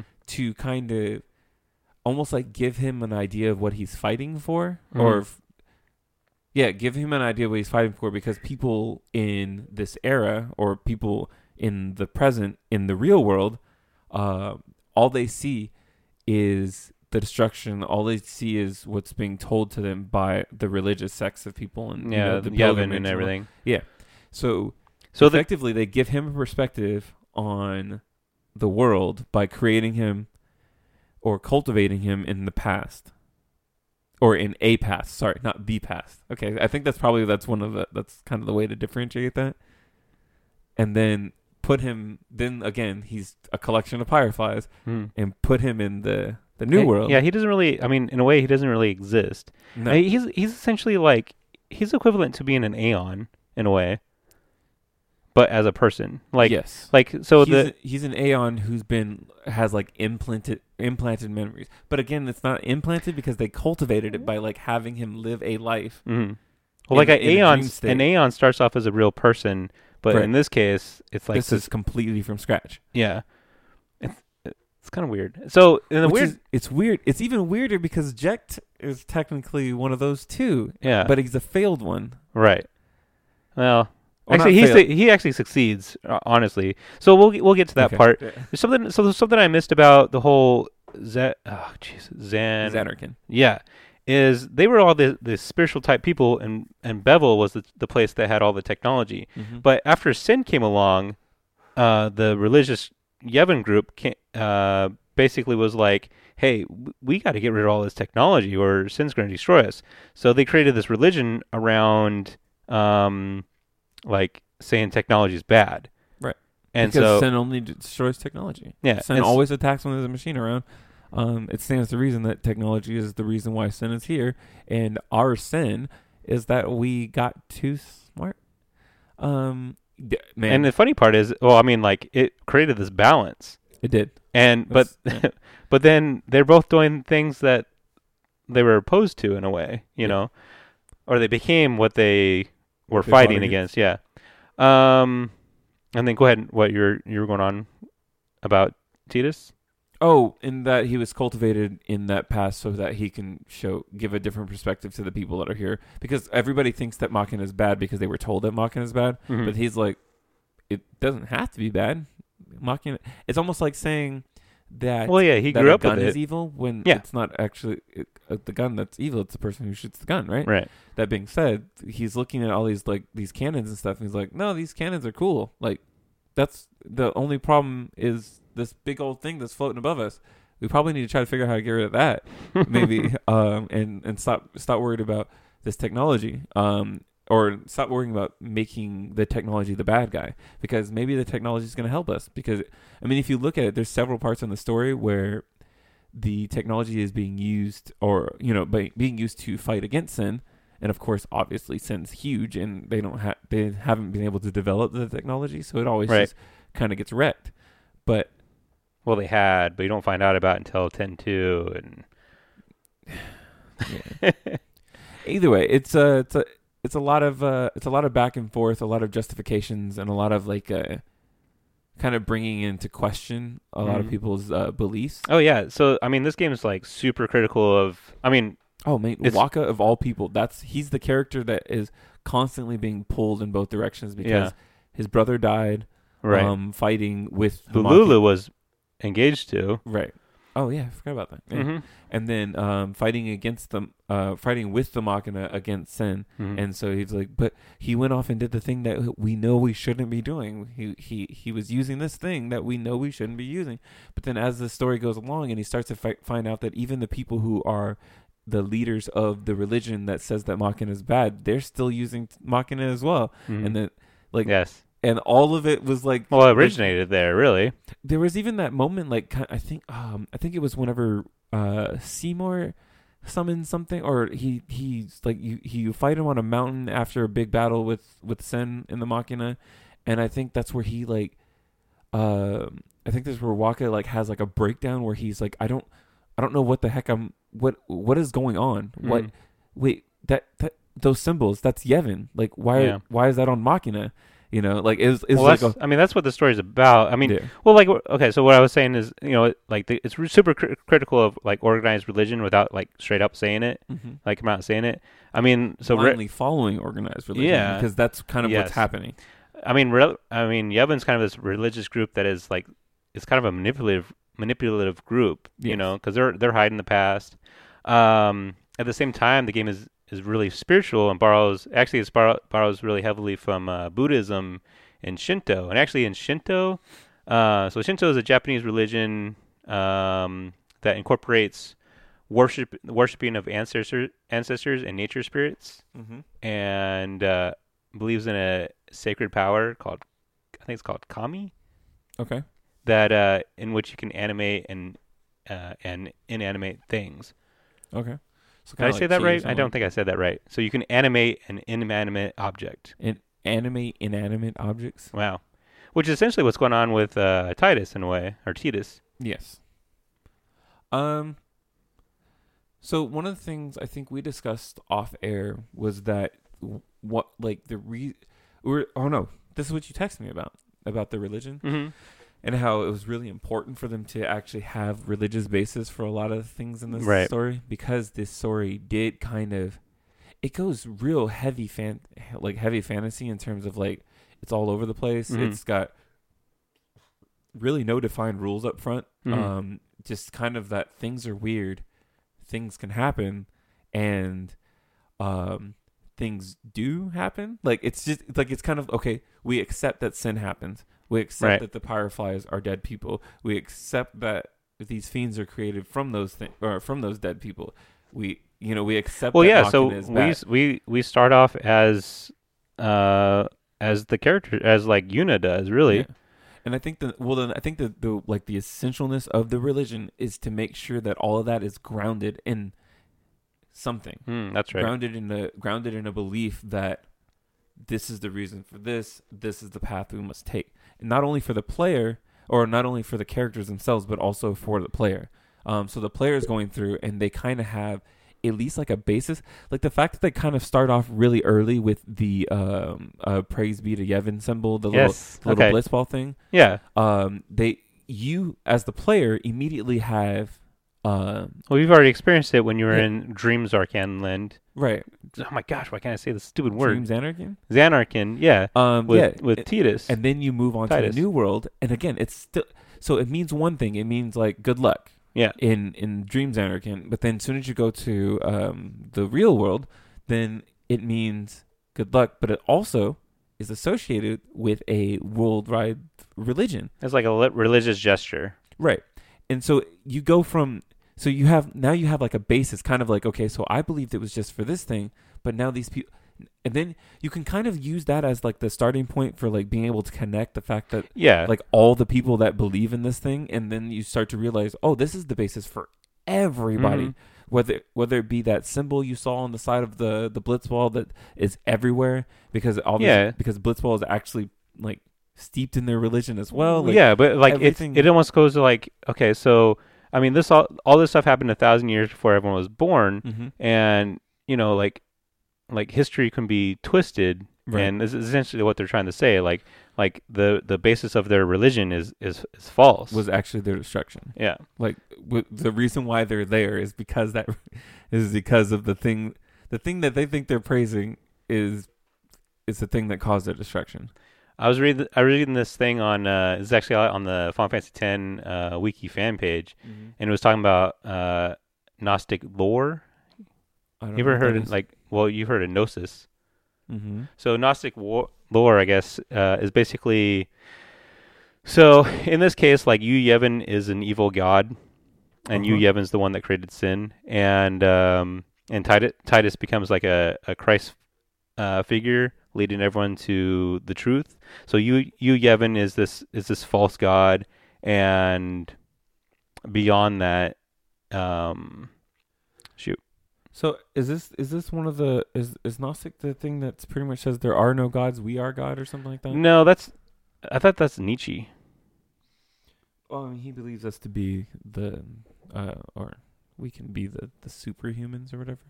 Um, but I don't know. I I want to say because he also does say God is dead, which is supposedly like a really big thing, but Yeah. that's also misinterpreted a lot of times because it's not actually talking about like literal God being dead, but just the fact like the idea of his existence. so whole thing. so in Gnostic lore, it basically it basically says like the Old Testament, you're they're following this false uh, god, evil god, and then when Jesus comes, Jesus is actually there to uh, lead the people to transcend this god into like the real God, essentially. okay. And so that's how they're viewing Yu Yevon, even though Yu Yevon's not like a creator or anything, but it's still created this it's created the the lore of this world, the Right. you know the the belief system of this world. Right. It created sin, or he created sin. Right. Um, kind of in this like that idea, like if you ever watched uh, or l- read American Gods by Neil Gaiman, like I've still is that that that sh- TV show right? yeah, I um, still haven't seen that book. show. It's Oh, is it okay? Um, he he kind of describes the gods old and new as we, uh, pretty much if we believe enough, they exist. Mhm. Um, if we put enough, uh, I don't know, uh, energy into something, it Mhm. exists. There's a god of technology. It's because we believe in technology. Um, there's a, you know, there like there's the the the god of uh, of war, and it's because we're constantly praising the the war that we go into and the battle and the and the thrill of and and the honor that comes from, and therefore that person exists Well, it's funny because like the faith is what created Tidus. Tidus. Right. because they wanted him they- to exist. Yeah, they wanted him to exist, exist, so therefore he existed. Yes. Yeah. So we so go there's through, all kinds of stuff. we go through all of this. You got this person from from a dream world that has come to effectively guide the people to to the right path, um, or even to shine a light on the path they're currently traveling to show them the error in their ways. But he doesn't know that. He's just doing what he would naturally do Mm-hmm. because he's given free will once Right. he exists. It's not like he's given a secret mission and like he's like a sleeper agent No, he- that's supposed to be activated. No, I mean, he does his own thing. He, he- he falls in love, and yeah. Uh, I think I'm still a little confused because I think you, you mentioned earlier uh, with Jecht because I thought Oh, came sorry. from the dream world as well, he, and he he, did. and he he didn't succeed. And So, the second try was So here's how Jecht kind of works: is the fact that so Jecht went like Jecht became uh, Yuna's dad's guardian, right? right. And he went down the path along with um, Wakka's brother and yada yada yada. Mhm. and they make it the sin and they do it the way it's supposed to be done. So the way it's supposed to be done is they get there and one of um, the summoner's guardians becomes the new Aeon, becomes the final Aeon, and in turn becomes the new sin. So sin is destroyed and the final Aeon becomes the new sin. And so in, f- in effect, that's why Jecht and sin are the same because they are the same. Right. And so They, yeah, so they pretty much and then they go into that incubation phase for like for the ten years, and then they Yeah. So basically, Jecht essentially Jecht realizes that this is not the right path, and that's why he attacks Dreams Arcanlin. Oh my God, I, I can't say it right. Xanarkin. Xanarkin. Jeez. Oh, so he can bring the okay. So, we can bring the Tidus right in, yeah, so he can show him the the right path. Okay, so he okay, so he didn't really fail, but he actually took he pretty much took the long path Mhm. because he couldn't fix it in his era, but he could. well, he was wrong. He he was wrong, and then he figured out that that's what I'm saying. He couldn't fix it then. oh So by him actually, oh you're right you're right. by him yeah actually becoming sin and having control of the power, then he was able to guide effectively. Mhm. Tidus because there's several different of, um, of the FMVs where Sin pops in and like you you can almost even in like the dead eyes of of Sin you can almost like tell that he's talking or trying to talk to to Tidus and I Mhm. think that's kind of what they were trying to portray. Obviously that's his kid, um, or kid uh, quotation marks because they're both imaginary creatures or Yeah. people. Um, That part's. I mean, I I was really so confused about whether or not like Tidus and Jecht were people that actually existed a thousand years ago. So they never quite said that. They Yeah. just said that this we believed, therefore you were, and we wanted you to help us. So I guess in a way, like the whole transported a thousand years in the future could actually be kind of a thing. Since I mean, Yu Yevon turned all of Zanarkand into this dream state. You know, they basically froze them in this state. Mm-hmm. So I guess technically Tidus could have lived in that era, whatever. Yeah. I really don't know. Supposedly. Um, that being said, so we have we have Jecht, which is Tidus's dad, Mhm. um, and Jecht is Sin. We find this out a little bit further on because Auron tells us that Jecht Yeah. sent. And think was also one of the guardians of the of yeah. that guy So well. he's actually he's actually un, uh Auron is actually an un an unsent. yes, so and- he, he maintains a corporeal form, but under duress. Pretty Yeah. much. And he Uh, basically is working for Jecht, honestly. Yes, he's trying to help. He's usually again. Well, like I was saying, so Jecht pretty much made up his mind that if I do this this way, then Mhm. I can lead the next person so that they don't make the same decision. And then Auron, in the same thing, says, "Hey, yes, this is what we're going to do. I have to stay around. I'll guide him. Don't worry. When we get when we pick him up from the dreamland, we'll we'll fix this." Also, I'm thinking because Auron is dead, um, and unsent is the only reason why he would have access to any of the information from the Dream Zanarkand hmm and Jecht. Because Jecht, I don't even think, I don't even, I don't remember in the story at all that Jecht knows that he's from Dream Zanarkand until, till Tidus is told that he's from Dream Zanarkand. Because I think Jecht still believes he's he was pulled from his world. That I, you know, honestly, I don't remember that part. That being said, yeah. There's a lot to the story, so Right. That being said, those two are working together to Mm-hmm. subtly guide Tidus to help, um, uh, to help them realize the error in their ways and to make a more permanent solution than just a ten-year calm. Um, and, but also to make them question the things that they're doing and that the, the the practices that they're following. Um, though throughout the story that proves to be quite difficult because Yuna's stubborn and um, yes. and you know what? Sorry, I take that back. Never mind. So she's stubborn, but only because She's loyal. yes, if you grow up, think about if you were to grow up, and the only thing you know is a thing, and then somebody comes in, and not just not like when you're five or six years old when you have time to change your person or like Uh-huh. your perspective on things, but when I don't know how old is she in the game, like 19, 20 or something like that. Sure. Probably 17, 16. Okay, well, Let's be realistic. Okay, yeah. So she's 17, 16. This is by a time where she has spent her formative years following this religion, preparing herself to take a journey that It's her father took as well. almost like she was tied down in a cave with a fire behind her, and then the sh- shadows being cast. Okay.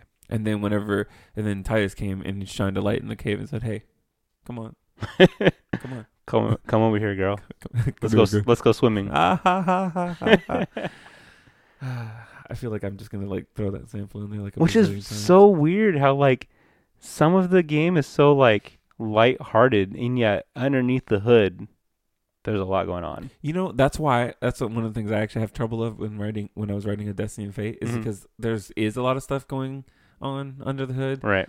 but I took the hood off and so you can just see it all going on and there's not very much lightheartedness in the story, which I've thought about doing a rewrite where I add more of that, but then I realized that it would go against the vision. Like it doesn't. Yeah, it's not necessary. You Uh-huh. don't have to.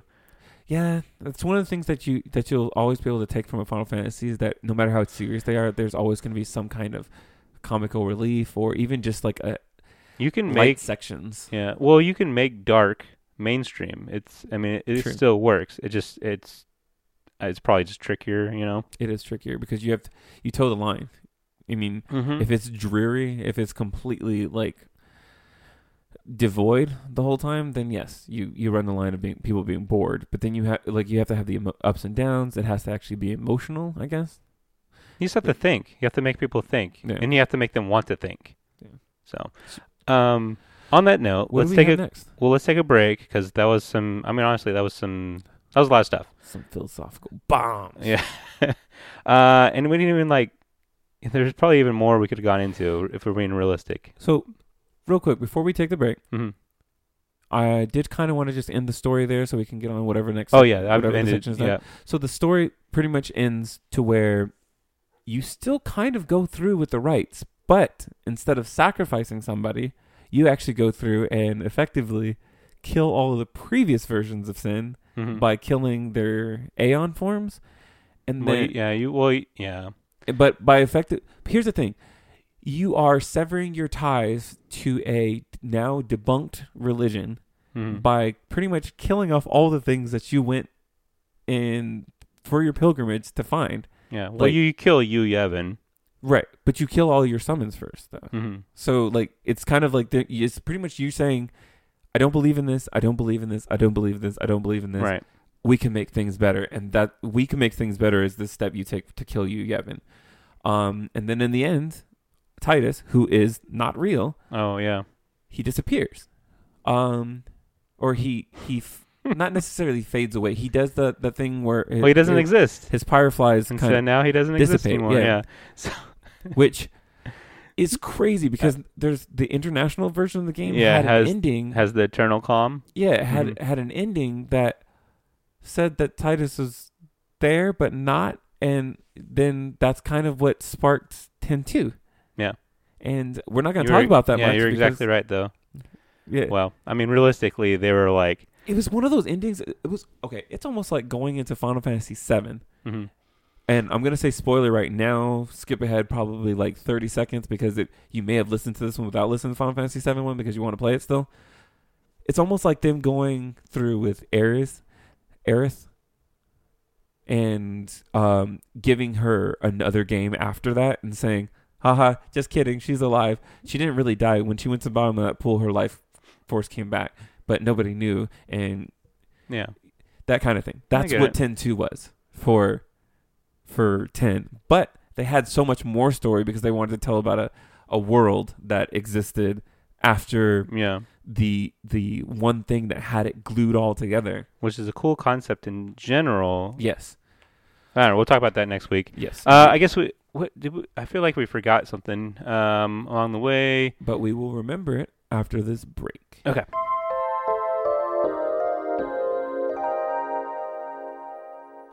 This one's for you, Chris. Do do do. You'll know. Wow. I certainly don't know.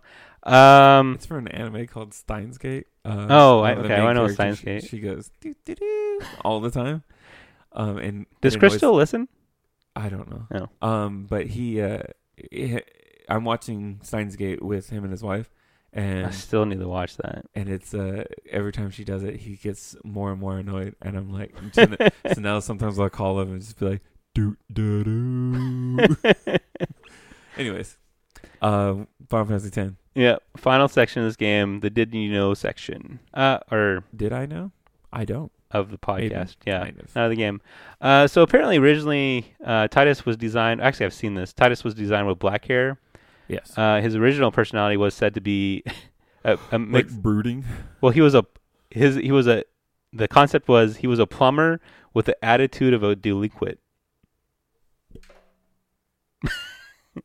WTF, mate. Yep. Uh, he was also um, so he's a part of uh, he lived in Spira, and he was from uh, Registan, which is later named to renamed to Zanarkand, which I don't really know what difference that makes. But anyway, Probably because one of them sounds like a country in the Middle East, and the other one sounds. oh, like a you're right, fantastical Registan. Yeah, that's okay. That's and quite- Zanarkand actually sounds like a, a fantastical world. Yeah, a dream world. uh, the game was also originally fully 3D, and you could rotate the camera. Okay, okay. Um, one of the and they probably thought that was too ambitious, and they probably like also if we control the angles, it might actually be easier on us. yeah, it looked really good too. Like Yeah. I, there's a video of Tidus running around, and like his hair's like bouncing up and down. It looked and So uh, way more animations. It's probably because they de- uh, decided at the end of it that oh my gosh, that requires a lot of processing power. Mhm, but yeah. also, can we really do this for everybody? Because we can't just do it for him. That's okay. That makes sense. we've got a cast of uh, six or seven people, and Yeah. we got to do that. I mean, one of them has kind of like dreadlock thingies. Um, Rikku, she has all Oh the, yeah, the braids and whatnot, Mhm. and then um, Lulu has flowing hair as well, and all the belts and whatnot. And if we're gonna if we're gonna do one person's physics, stuff, So- we got to do everybody's, and we can't do that. So they loaded in Lulu, and then like In the whole yeah, and all the crash. belt, yeah, all the belts. They couldn't do it. Yeah. Uh, so one of the early concepts uh, was that there was a, a deadly violet, or sorry, deadly illness was going rampant around through the world, uh-huh. And Yuna would attempt to heal these people using like medical teachings of Yevon. Okay. Uh, it would be discovered the method of treatment was causing the deaths, which that's interesting. Yeah, but I don't know if it's necessarily something to write a whole grand RPG on. Yeah, Uh, it, does, I mean, it doesn't really fit. It Seems The- more like a side story. Yeah, Uh, yeah, that makes sense. Um, like a scenario. Yeah, which not a bad scenario. I like the I like the story idea. The premise is cool. So apparently, they uh, originally they changed some of the game uh, due to the similarities to the Sixth Sense movie. Um, I think I mean, to be honest, the plot twist is very much the same. Um, and that he was never real. that he was never well, well that he doesn't even know. I mean, yeah. Oh yeah, that makes sense. And that's and I think that's what lent a lot of weight towards the sixth sense thing because the person that doesn't, in case you know what, I'm not gonna spoiler alert for that one. Whatever, he didn't know because he didn't, he had no uh, perspective for it. So there's like if you don't know that a dead person can exist like that, then you obviously are not gonna think you're dead. Whereas also Tidus in this case, he doesn't know that an imaginary person can be made by by the spirits of the dead. I mean, we know, we know it can happen. Sure, but he didn't, and so what? It would never cross his mind that he would be one of those because he doesn't know that one of those one of those can even exist. Yeah. Um, but yeah, so yeah, I can see the comparisons there. Uh, so originally they were going to make Auron actually be Jecht, which That'd have been awkward. I yeah I think the I think they went the I think they went they went the right way for sure. Yeah, keeping Jecht is kind of as the as the the the the butt face uh, parent and kind of like brash with the, his methodology and how he how he. It is kind of weird how he's like he's like hey I'm going to guide you in this path but I'm going to be kind of a well, he was before. uh Because remember, because or sorry, he was before in his dream state. okay yeah yeah Um, and then when he was real, I feel like what ends up happening is that even though they have, I mean I mean there's pictures of Jecht like huge on buildings hmm so there is that right. Well, I think what ends up happening is that you get created in the dream world. You are cultivated there. You Mhm. create your personality and everything. But then after you leave the dream world, um, because your previous personality was cultivated, you were on a straight path. But when you leave the dream world, suddenly free will kicks in, and and I think that's kind of where it changes Jecht because when he's not when he's on the path, he is, has to be mean. This is kind of what he's being told. This is what his personality, what his pyreflies are being told to do. These are what he's what he has to do. But then as soon as he's brought into into the real world, he's no longer being controlled. So he Mhm. can develop his own emotions towards certain things. He can recognize he can he can have regret for certain things, and then of course, yeah, that can lead him down the path of wanting to save his kid, son, thing, imagination. I don't know. I don't know that's tricky part Yeah. Uh, so this this is kind of obvious though. Uh, so Kitase wanted the to show how people will behave in the face of unavo- unavoidable fate, Yeah. which I like that. yeah, I, I, re- do like that. Destiny and Fate is written under that premise completely. oh, Um, really? It's dealing with something that you know has to happen and that will happen. And even if you know it's going to happen, you can't actually tell the people involved in it what's going to happen because that would change what it is. And so you're stuck kind of watching, you're, you're kind of, kind of watching it from the outside, uh, looking in and thinking, thinking that you are having some kind of, uh, like, okay, maybe if I give this person something, then they'll, be able to change the, what the outcome's supposed to be but knowing still like that it has to happen. It's kind of like brand from Game of Thrones Yeah, in a way. Fun stuff. Um, but it's a it's a it's a good way to tell a story because it's kind of because you get attached to the people because you start to feel what they feel in Mhm. terms of like, wait, hold on, so what can I change here? Oh shoot, I can't. Um, and then you start to feel helpless, and then again, then you have the overly optimistic character of um, of Tidus saying, "No, but we can. We can change it. This is our story. We have to we have to tell our story." Also, which is convenient from him because he's imaginary, so of course he's going to you know what I mean? Like yeah, of course he's he is completely in charge of his his um his story and, and his his plot line because he he can do anything technically because he's imaginary. Whereas everybody else he's giving he's feeding them that and i guess effectively giving them the courage to stray from the beaten path. And yeah but that's pretty much all he is freaking cheerleader he goes from being the player in the sport to being the cheerleader Yeah. outside the outside the court yeah fun stuff Um. So, so past all the the story, did you knows? Uh. So apparently, if you attach the death strike to Riku, uh, you can like just instantly kill enemies Uh huh. with with. Oh, I put Riki, but actually it's Riku. Ricky. Um, so Riku is from from Kingdom Hearts. It is. He is. Uh, so Nij- uh, Nojima wanted to make sure that there was a connection between the player and the main character, so he wrote it, the game as if uh, Tidus was learning everything at the same time as the player, and we kind of already talked about that. Yep. But it's, I mean, honestly, it's kind of for it works both ways too, because I mean, we're a little bit unit at the same time, Right. because we're we're accepting all these religious whatevers. You know, we're like, oh, okay, we're supposed to go on this pil- pilgrimage. Cool, cool, cool. Oh, she didn't have the the braid until ten too. Yeah. She just has like the little, like the the sloppy ponytail Mhm. thing with bangs. Um, there's a lot of focus on making the people of each region have the same fashion design to differentiate the other areas. And you notice that, right? Like everyone, everyone has their own Yeah. like area, but they have their own like culture to it. I really like that actually. It Makes sense. Yeah. I'm gonna have to play ten again. I yeah, you know what? Like after reading all this, I was like, man, I want to play it again. Actually, I want to play 10-2 again. That's I- the weird part. I need to beat ten too, and I think just because. oh, you better do it by next week. Uh, shoot. Okay. Oh, they, it's on Switch. It is on Switch, but I also already own it on PS4. yeah, I know. but I don't. I might buy it on Switch. Hold on. Yeah. Not. No. Don't hold on. Keep on going. Uh, okay, okay. Um, so they were originally going to have uh, wandering enemies and seamless transition from battle and in and out of the battle, but obviously hardware limitations, and then random. which is weird Kind of. because I mean they were able to do it for twelve Yes, but twelve is again. and eleven Ten- actually. Ten technically looks better, in my opinion, Yes. than twelve. And twelve actually pared down a couple things. I feel like par- twelve got rid of a couple polygons for certain Mhm. things in art in favor of art style. right. and that's how they I feel like that's how they were able to accomplish it. But also because in 12 a lot of the battle system is not done with necessarily a UI. There's things that are it's it's less uh, intensive because the- scenes don't need to be rendered because they're already being rendered. hmm Um, and the attacks are less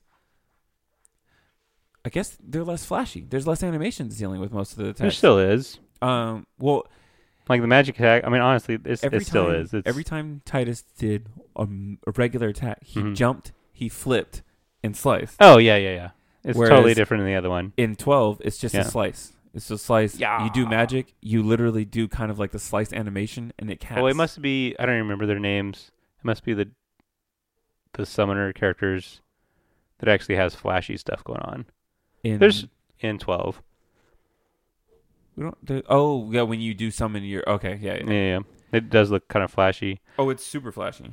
Um, so they were originally going to incorporate online elements, but Into ten?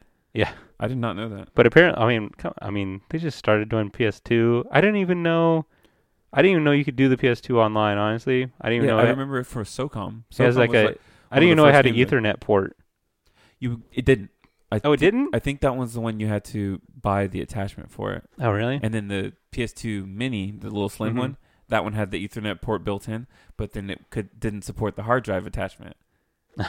Okay. So you need the hard drive attachment Right. for um uh stuff.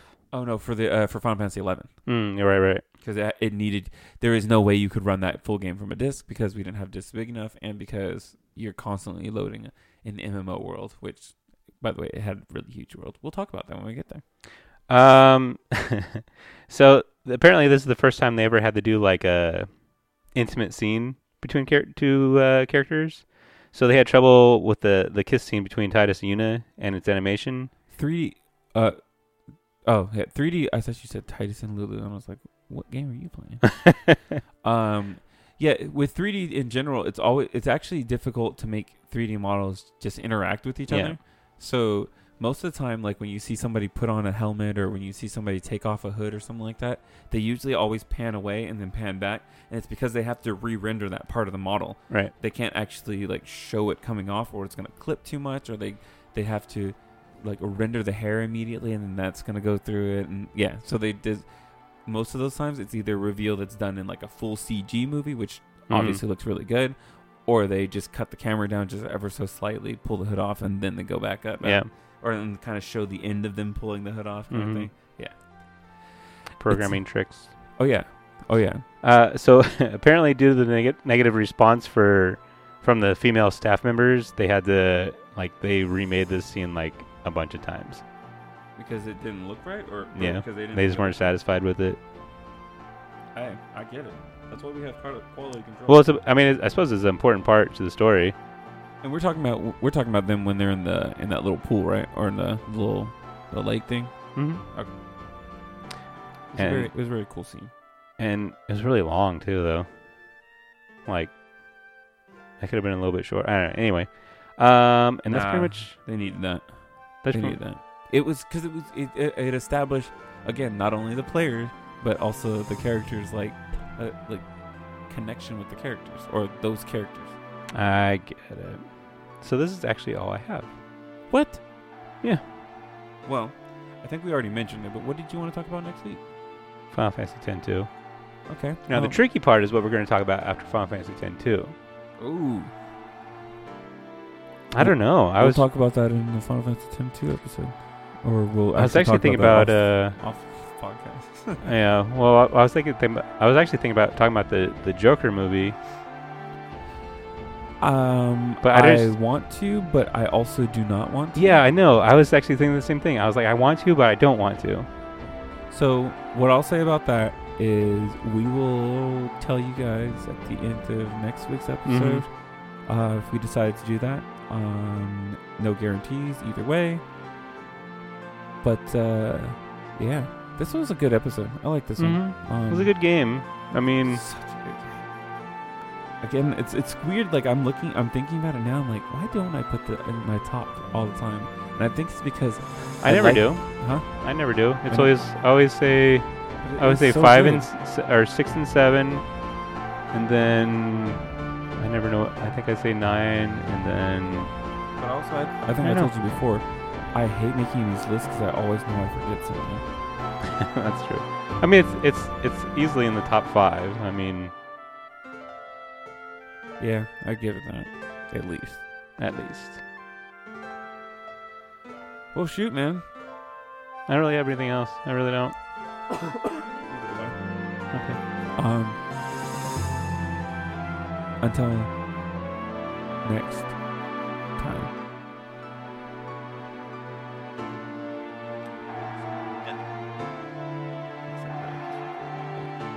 time. Yeah.